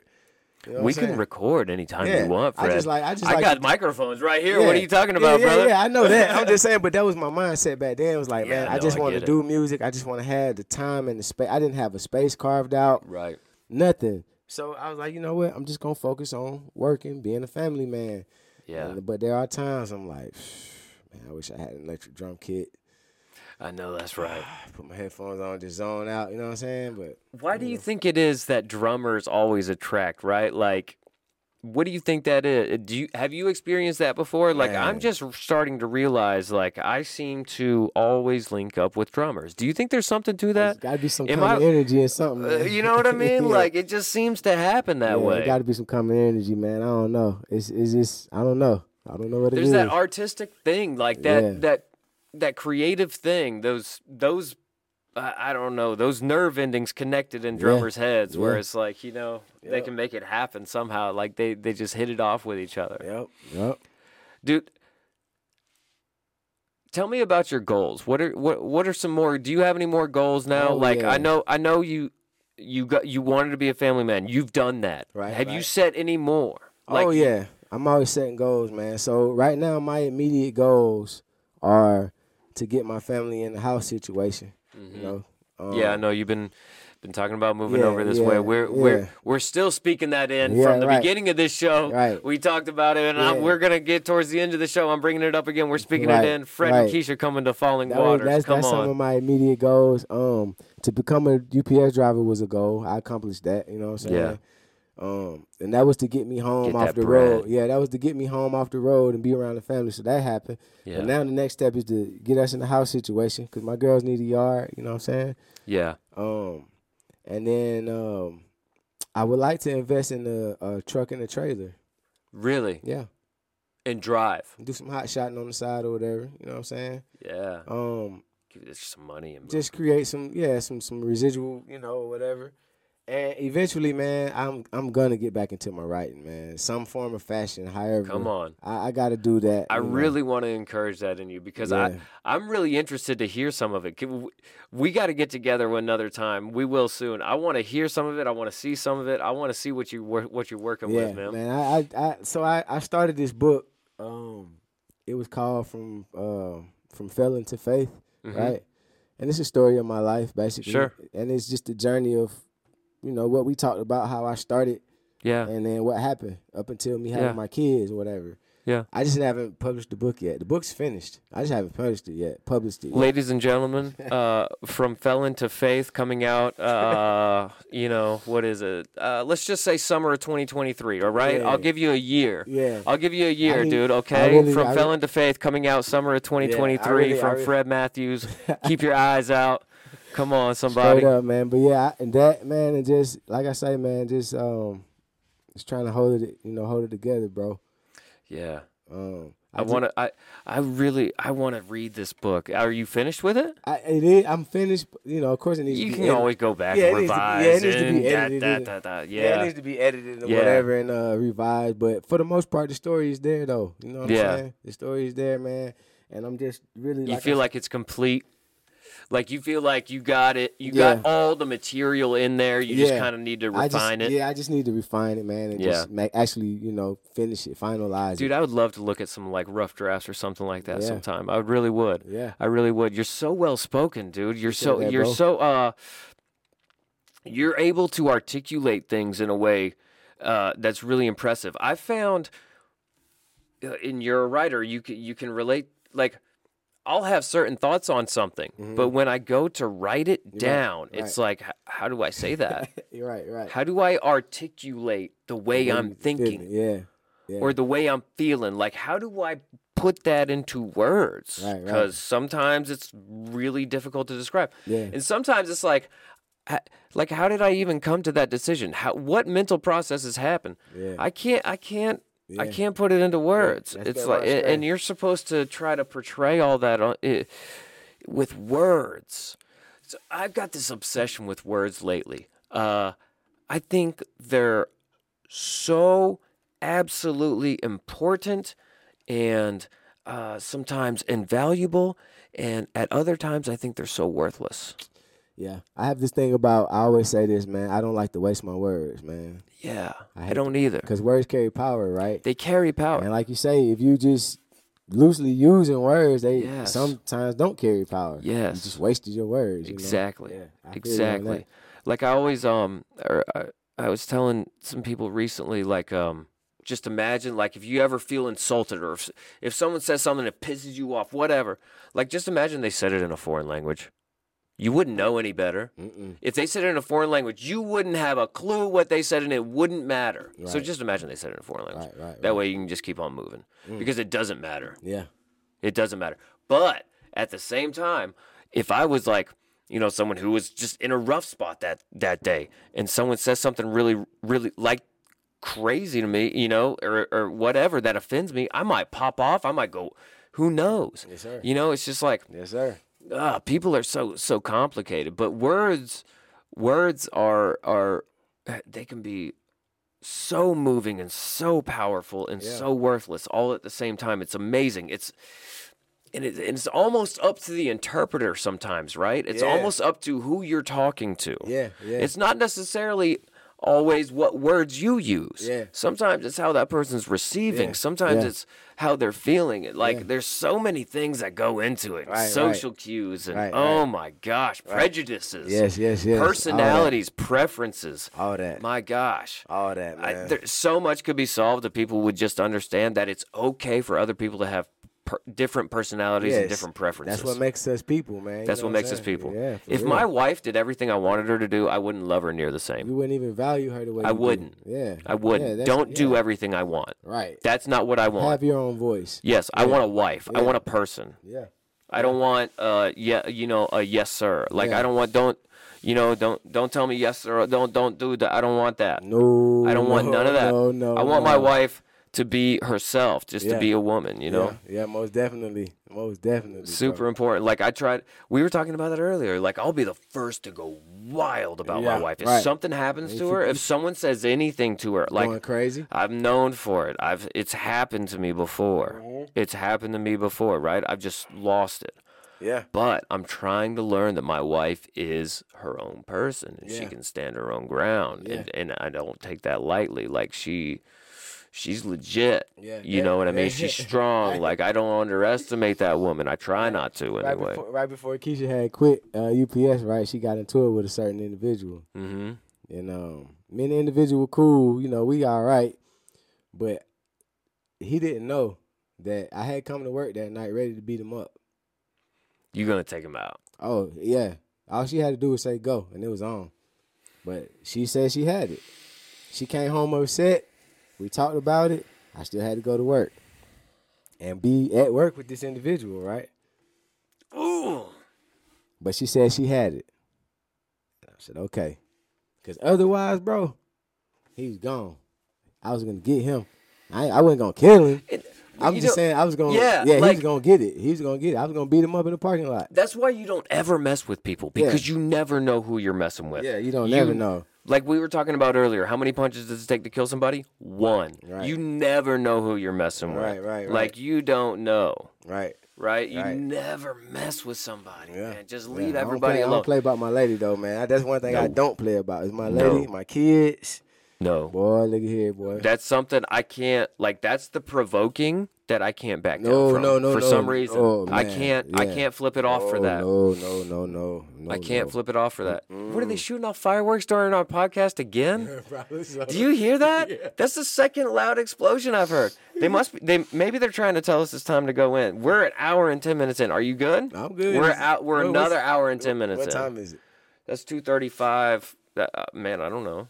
Two We're, we're no, we're two hours and thirty-five Oh, minutes oh, in. Oh, oh, okay, okay. I don't know what time it is, I bro. don't either. All right. I don't know what time We'll, it we'll keep rolling a little bit. We'll keep rolling a little bit. All right, so th- we've got your goals laid out. Right. Oh, dude, I wanted to ask you about some of the more recent stuff because I know you like to kind of keep up on stuff. Have you heard anything about this Brittney Griner situation? I heard very little about that. Oh, dude. Dude, the Russian authorities are holding her for another 30 days. She's been in Russian prisons, in a Russian uh, detention center of some sort for like six, nine months. Do you know who Brittney Griner is? She's one of the most yeah, yeah, famous yeah, I know who you're WNBA players. She she got caught with some hash, some hash oil, if I'm if I'm correct, in Russia. Whoa. She all just some hash oil, something Man. completely legal to have where she's from, right? And I get that it's not legal there. Okay, I get it. But nine months though, bro. A yo, long time. they've been keeping her there for a long time. I feel like I feel like she's been in there since before Christmas, That's crazy. and they just keep holding her. They just keep extending her stay. Thir- another thirty days, another thirty days, another thirty days. There ain't no telling what kind of treatment she getting. Dude, what do you think a Russian prison is like Ooh, I don't for a know. WNBA star that they kind of trying to make an example out of? I don't even want to think about it. I don't know, bro. You know what I mean? no and and I'm pretty sure she's a lesbian. Yeah. And like we can I hey, we can stand up for everybody over here, but they ain't playing that in all these other countries, dude. Nah, they don't do that. They don't do that in all these other countries, man. Nah. You know what I mean? I Yeah. feel for that woman, dude. Yeah, I feel for that woman. man. Oh my gosh, over some hash oil. Man. Do you think uh, you were in the drug game for a long time, and and and marijuana's legal? Oregon has all the drugs are legal in Oregon. Did you know that? I didn't know that. All the drugs, Damn. all of them, what? every last one, That's crazy. top to bottom. That's crazy, bro. What kind of society are they trying to run up there? I don't know that all manufacturing is legal, but all consumption, perfectly legal. And I'm pretty sure possession, right? I'm pretty sure that involves possession as well. So, won't be going to Oregon. how do you feel about that? You think that's a bad idea? I do Why? because man, like you seen so many junkies. yeah, man. you know what they do, right? Like addiction is real, bro. you know what they do, right? Yeah, man. Let me ask you this though. This is where I've gotten to it because I've been thinking about it a little bit. This is where I got to. I think if given the, ch- I say, I'm I'm wrong. I'm gonna speak out both sides of my mouth. I'm gonna give you both sides of the argument. I think if people are given the choice, they might choose. They'll probably choose to do it, Yeah. try it, Yeah, yeah. but I think it'll relieve a lot of the stigmas we have around some of the drugs we, you know, w that are illegal, Mm-hmm. that shouldn't be illegal. Right, right. Um, I think there's another side of it though, where, so like I think if given the choice, I don't think. I don't think it would be like a rush of the masses to go get all the coke Right, and right, all the ecstasy and Yeah. all the, you know, everything they could get their hands on. I don't think it would be like a tidal wave like that. I think given the choice, people would be like, all right, cool. Put it to you this way I'd have to guess probably 80% of the adult population in America knows someone who does Coke or has done Coke and could get Coke if they wanted it. 80% of Americans probably could, right? At least 50%. 50% is more than generous. 50% of Americans could get Coke now. Yeah, most could get Coke right now. Yeah, right now. So if we made it illegal, how many is it's not going to be this tidal wave? Like I think if given the choice, people can surprise us. I, I agree uh, the choice of freedom. But there's the flip side of the argument. They did this study. I want to oh, let me tell you about this, dude. They did this study on lab rats where or no well it was a study on lab rats and then there was also this woman that it was it was in uh this may have been in Russia as well. She they had her hooked up where she could like um they had they had done brain surgery on her and she could have an orgasm at will. Whoa, Like they had hooked up her nerves to where she could basically have an orgasm at will, right? whoa. So it was just boom, And they did the same with like lab rats, where like they could constantly get like messed up or intoxicated. I don't remember if it was intoxication or if it was orgasms with the lab rats, but they won't stop. They just boom, boom, over and over and over, insatiably. Like the woman who had it done, she was begging for them to remove it, but wouldn't let them take it. She was like, "Take the clicker, take the clicker, you take the clicker, take the clicker." You know what I mean? I can't handle the clicker, but you can't have it. I can't handle the clicker, but you can't have it. You know, and she's just sitting there, just insatiable. You know, insatiable. You cannot satisfy a human being at the same time. So there's like both sides of the argument. Where do you do you think it's a mix of all that? How do you think I that plays out? so. Do you think like I I I sit there and I think and I'm like all lab drugs should be illegal still. I think anything they make in a lab should still be illegal. Like if I really try to think about it, I think heroin should still be illegal because Yeah. it's it's too much processing from the plant form. Right, right. Cocaine should probably still be illegal, even though I don't think it's necessarily bad for you if it's pure. Right. Yeah, as long as I don't have no fentanyl. Yeah, like this fentanyl stuff. You got any thoughts on that, dude? It's killing a lot of people, and then some people want it. Listen, I Some would- junkies want it in their stuff if- because if- they so- it mess you up. if I was still in the dope game, I would not want to sell coke. I would be scared that I'm gonna kill somebody. really? You know, like so when I was growing up, when you sold coke and you bought it at large quantities, you cooked it up to make sure it was straight. You know, you didn't just buy it and just pass it off. Mm-hmm. so, yeah, I man, that's crazy. That fentanyl stuff, man. Man. So do you think I th- I'm I'm kind of to the point where I'm thinking let's let excuse me. Let's let natural drugs be legal for a little in in in, in some areas like yeah, mushrooms. Yeah. I think I think psilocybin mushrooms should why, be illegal. Why? Why? they why, just growing out of the ground. why are we even calling it a drug? Why are we even calling it a drug? It's a Why are we calling marijuana a drug? It's it's a it's a it's a herb. we're not we're literally doing nothing to it. Right. It's an herb. We're not processing any bit of it. Rosemary's not We're an herb. harvesting it and just letting it Uh, dry. rosemary's not a drug. No. Um? Sage? sage is not a drug. You like come on. So yeah, I I I, agree with you, one hundred percent, one hundred percent. You ever heard about ayahuasca before? It's Yeah. like like Yeah, where the, yeah. you know you can go on like these shaman led journeys, dude. Mhm, yeah. I want to go on one so bad. People think I'm crazy for it. I like I say I want to go on one. I don't. I'm not saying I would. Yeah. But it sounds so It does. freaking crazy. It does. It's just only thing, man, is like what they really be tapping into. Like I'm one of them people that like I don't want What what are they tap? That's what I want to know. Yeah. What are they tapping into? I don't wanna- exactly. I don't want to. Uh, I'm one of them folks that like I'm afraid of getting involved with like any type of spiritual like witchcraft. Or So you think that's spiritual stuff, like the I think it is to to a degree. yeah. It has to be. Yeah. You know. So like, but just enjoying the like the psychedelic drug itself, you wouldn't necessarily have an issue with, I or don't, you I don't, I or you I would. I don't think I don't think I think psychedelics could definitely uh you know they're trying to create psychedelic medicine basically. yes, I've been Yeah. following it closely. Right, right. And so Yeah. um there's a It's a huge thing. there's a doctor uh, Dr. Hodges, man. Um one of my one of my personal homies know him, right? And he Mm-hmm. he he's like an advocate in Georgia in Atlanta. He's a black doctor in Atlanta. He's an advocate for psychedelic drugs, bro. Really, Oh yeah. dude, I I would Yeah. love to to to talk to you more about that and and and potentially get his contact information because that's a big deal. Yeah. That's a. I think that's gonna be the next thing. Like, why haven't we been? As a society, we're all about these um these natural remedies. Why haven't we been talking about this? Yeah. The, the leaders of all ancient societies were doing these psychedelics. Right. They were leaders for a reason. Right. Like, we're starting to learn that these mushrooms can uh, that there's certain types of mushrooms and, and all kinds of things that'll regrow the nerve endings and stuff like regrow nerve endings, stuff repair nerve damage, stuff we thought was never possible. Where Yeah. where I they're able to I- I accomplish it through think- mushrooms. I don't think any of that information is new.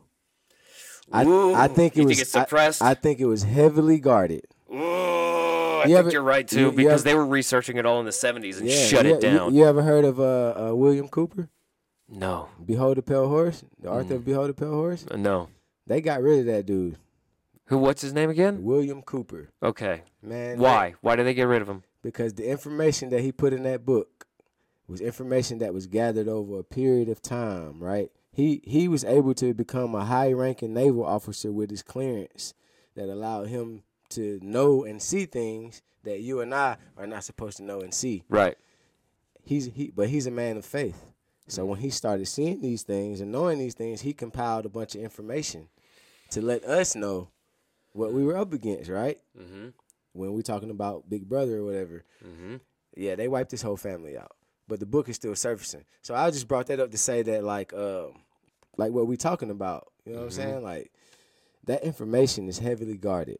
Heavily guarded. And Like, do you think there's a cure for cancer? Do you think Of there's like some course. bet? Of course, bro. Really? Of course, man. That we know about?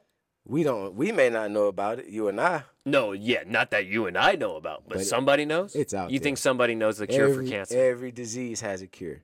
I know it does. Do you think someone knows it? Somebody knows that cure. I think there's something in the world to cure everything. yeah. Okay. Dr. Sebi, they killed him because he knew a lot of that stuff, and he was trying to introduce it to the normal civilization. You know who that is, Dr. Sebi? No. Man, that dude right there, he they killed him too. Cause he, Do you think it's big pharma? Like, do you think it's the government? What do you about- think? Like, who do you think? Like, if you had about to go on, that. I was just about to say that. Um, he was gonna collide with Big Pharma really? because his treatments. He was he's uh he was from Honduras, I believe, right? Everything was natural from the Mm-hmm. Yeah, earth. sure, yeah. from the earth, bro. Yeah. No, no, no manufactured medicines. Everything that he prescribed to his people that Mhm. he it was on record that he healed, like cured these diseases, was from natural herbs and stuff, right? Hmm. Medicines. Man, you know Big Pharma wiped that dude out, man. Come on, man. They ain't gonna Have tell you- us that. Have you heard of Wim Hof, the No. Iceman? Uh-uh. The guy who like he like hiked Ca- Mount Kilimanjaro in his boxers I haven't heard of that. and like barefoot and like all kinds of stuff. You Uh-uh. haven't heard of this guy? Oh my gosh, he's wild.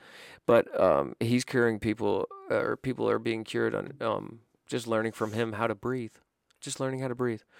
Something about um, it was it was it was discovered recently that like cancer patients by and large have 35% less oxygen in their cells or something like that. So hmm. there's something to do with the amount of breathing that you're doing or the way that you're breathing.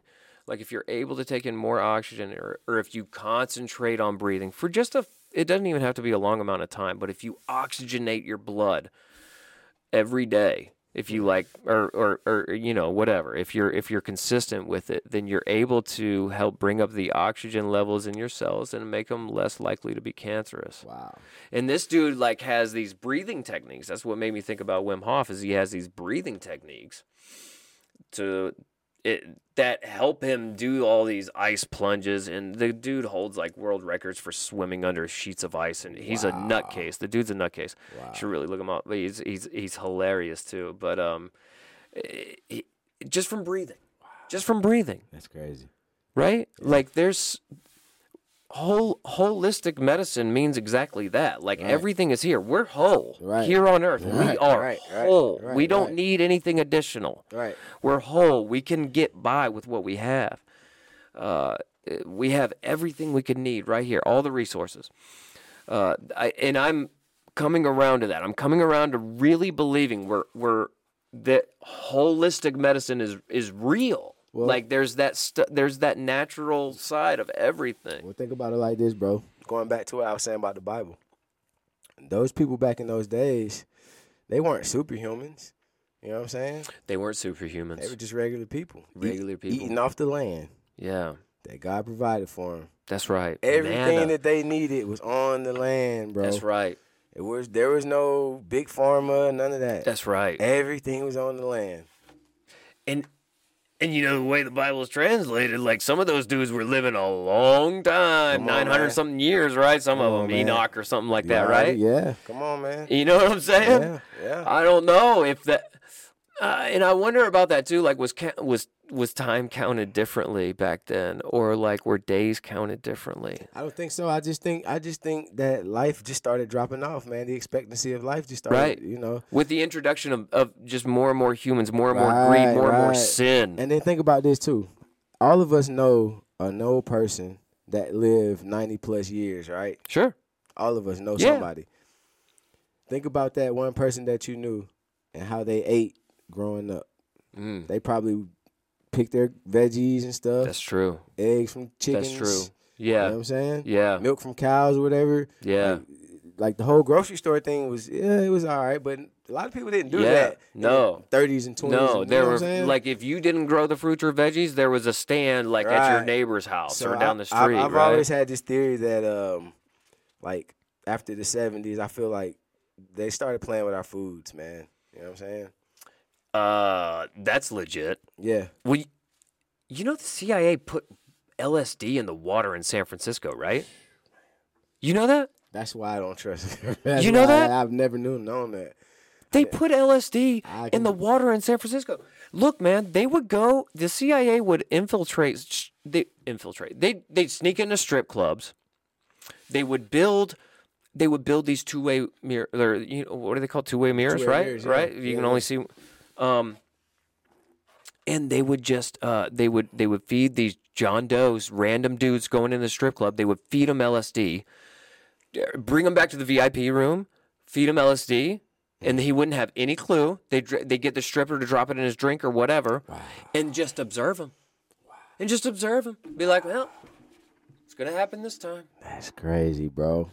What? And then they did it to a whole population of people in San Francisco. See, that's that, see that always that right there goes into what I was saying um, earlier That's about what they admit to. By yeah, the way, yeah. that's just what they admit. That, and that's what I was saying earlier about knowing, being conscious of how the government is being ran. You know what Yeah. I'm saying? Like, Yeah. they sneak a lot of stuff in on us, especially my people. Yeah. You know what I'm saying?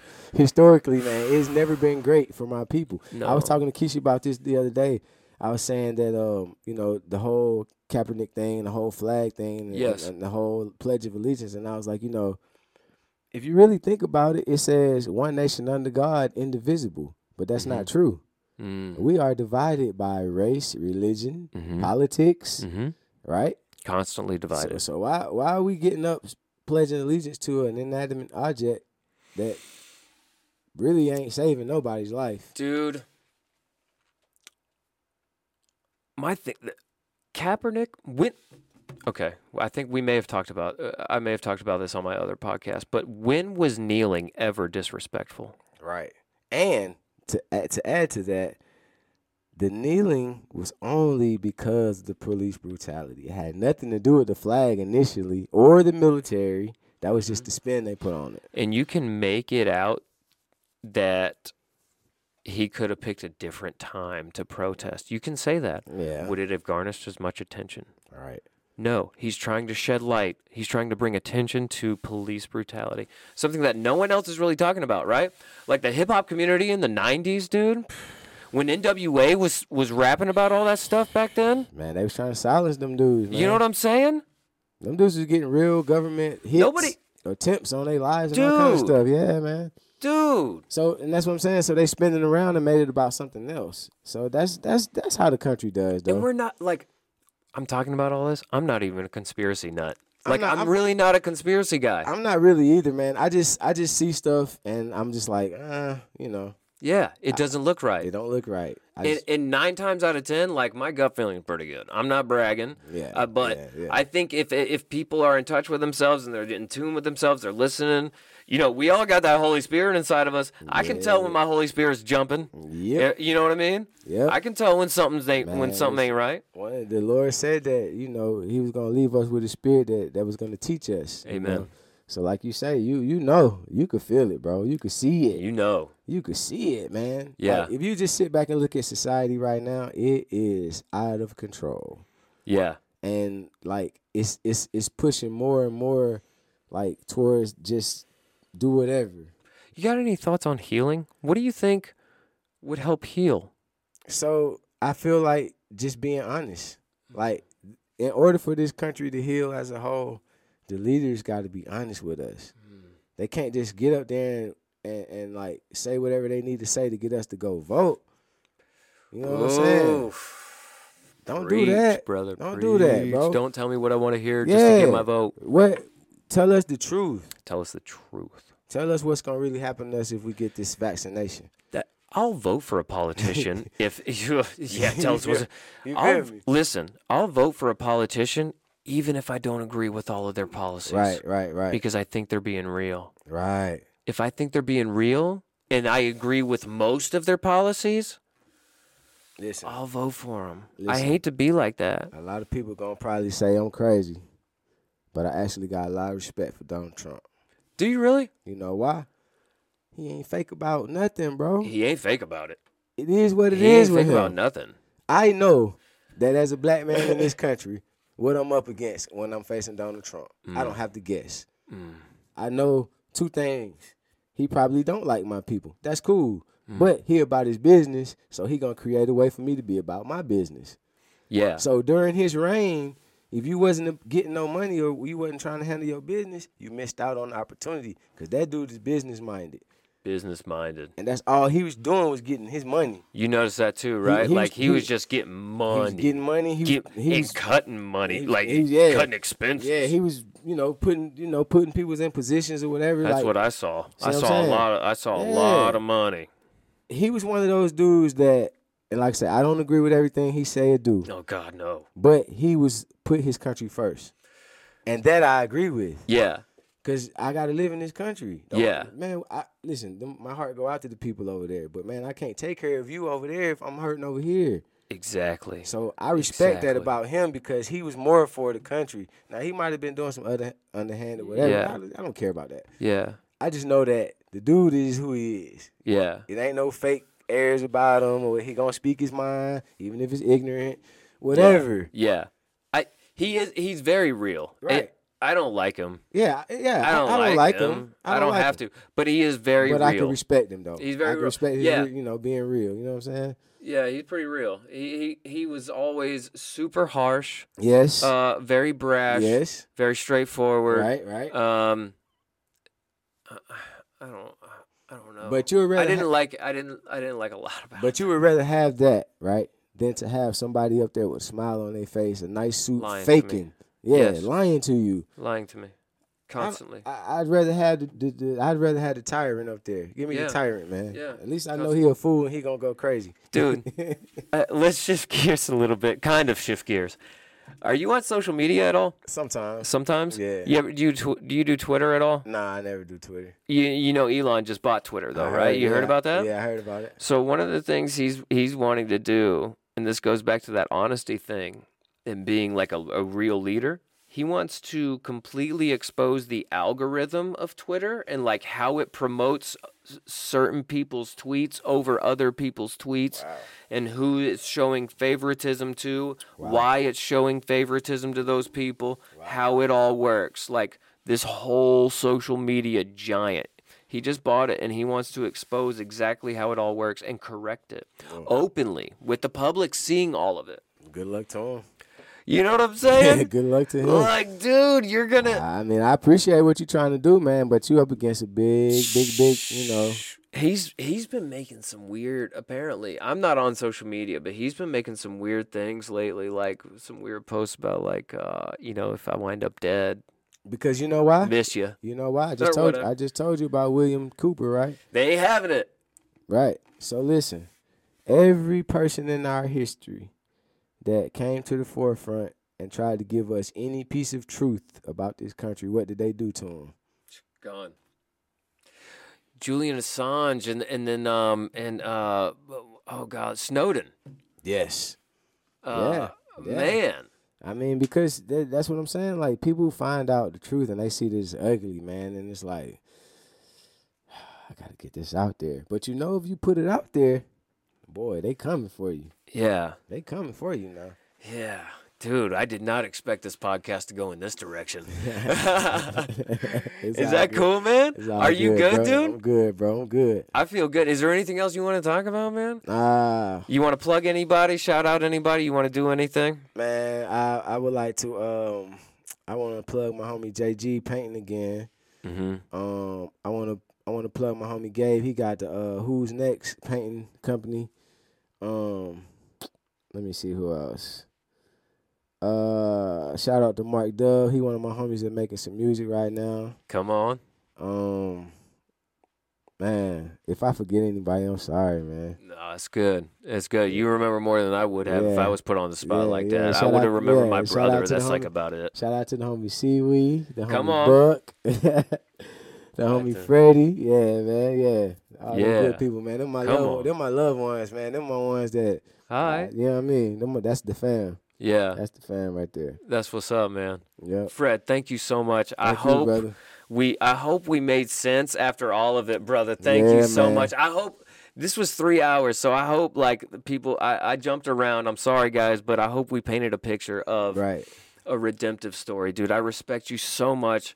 I love your wife. I love your kids. You guys have a beautiful family. Thank you, man. Thank you very I just much, man. I, I think the Lord has so much favor on you and I think that's going to continue to shine through your writing and your poems, man. I really want to encourage you some more to yeah, do that. I'm get on that, man. super interested to hear it. Yeah, yeah, for sure. Thank sure, you, for brother. sure, I. I really you. appreciate it. Yep, no problem. Thank you, you, man. Thank you.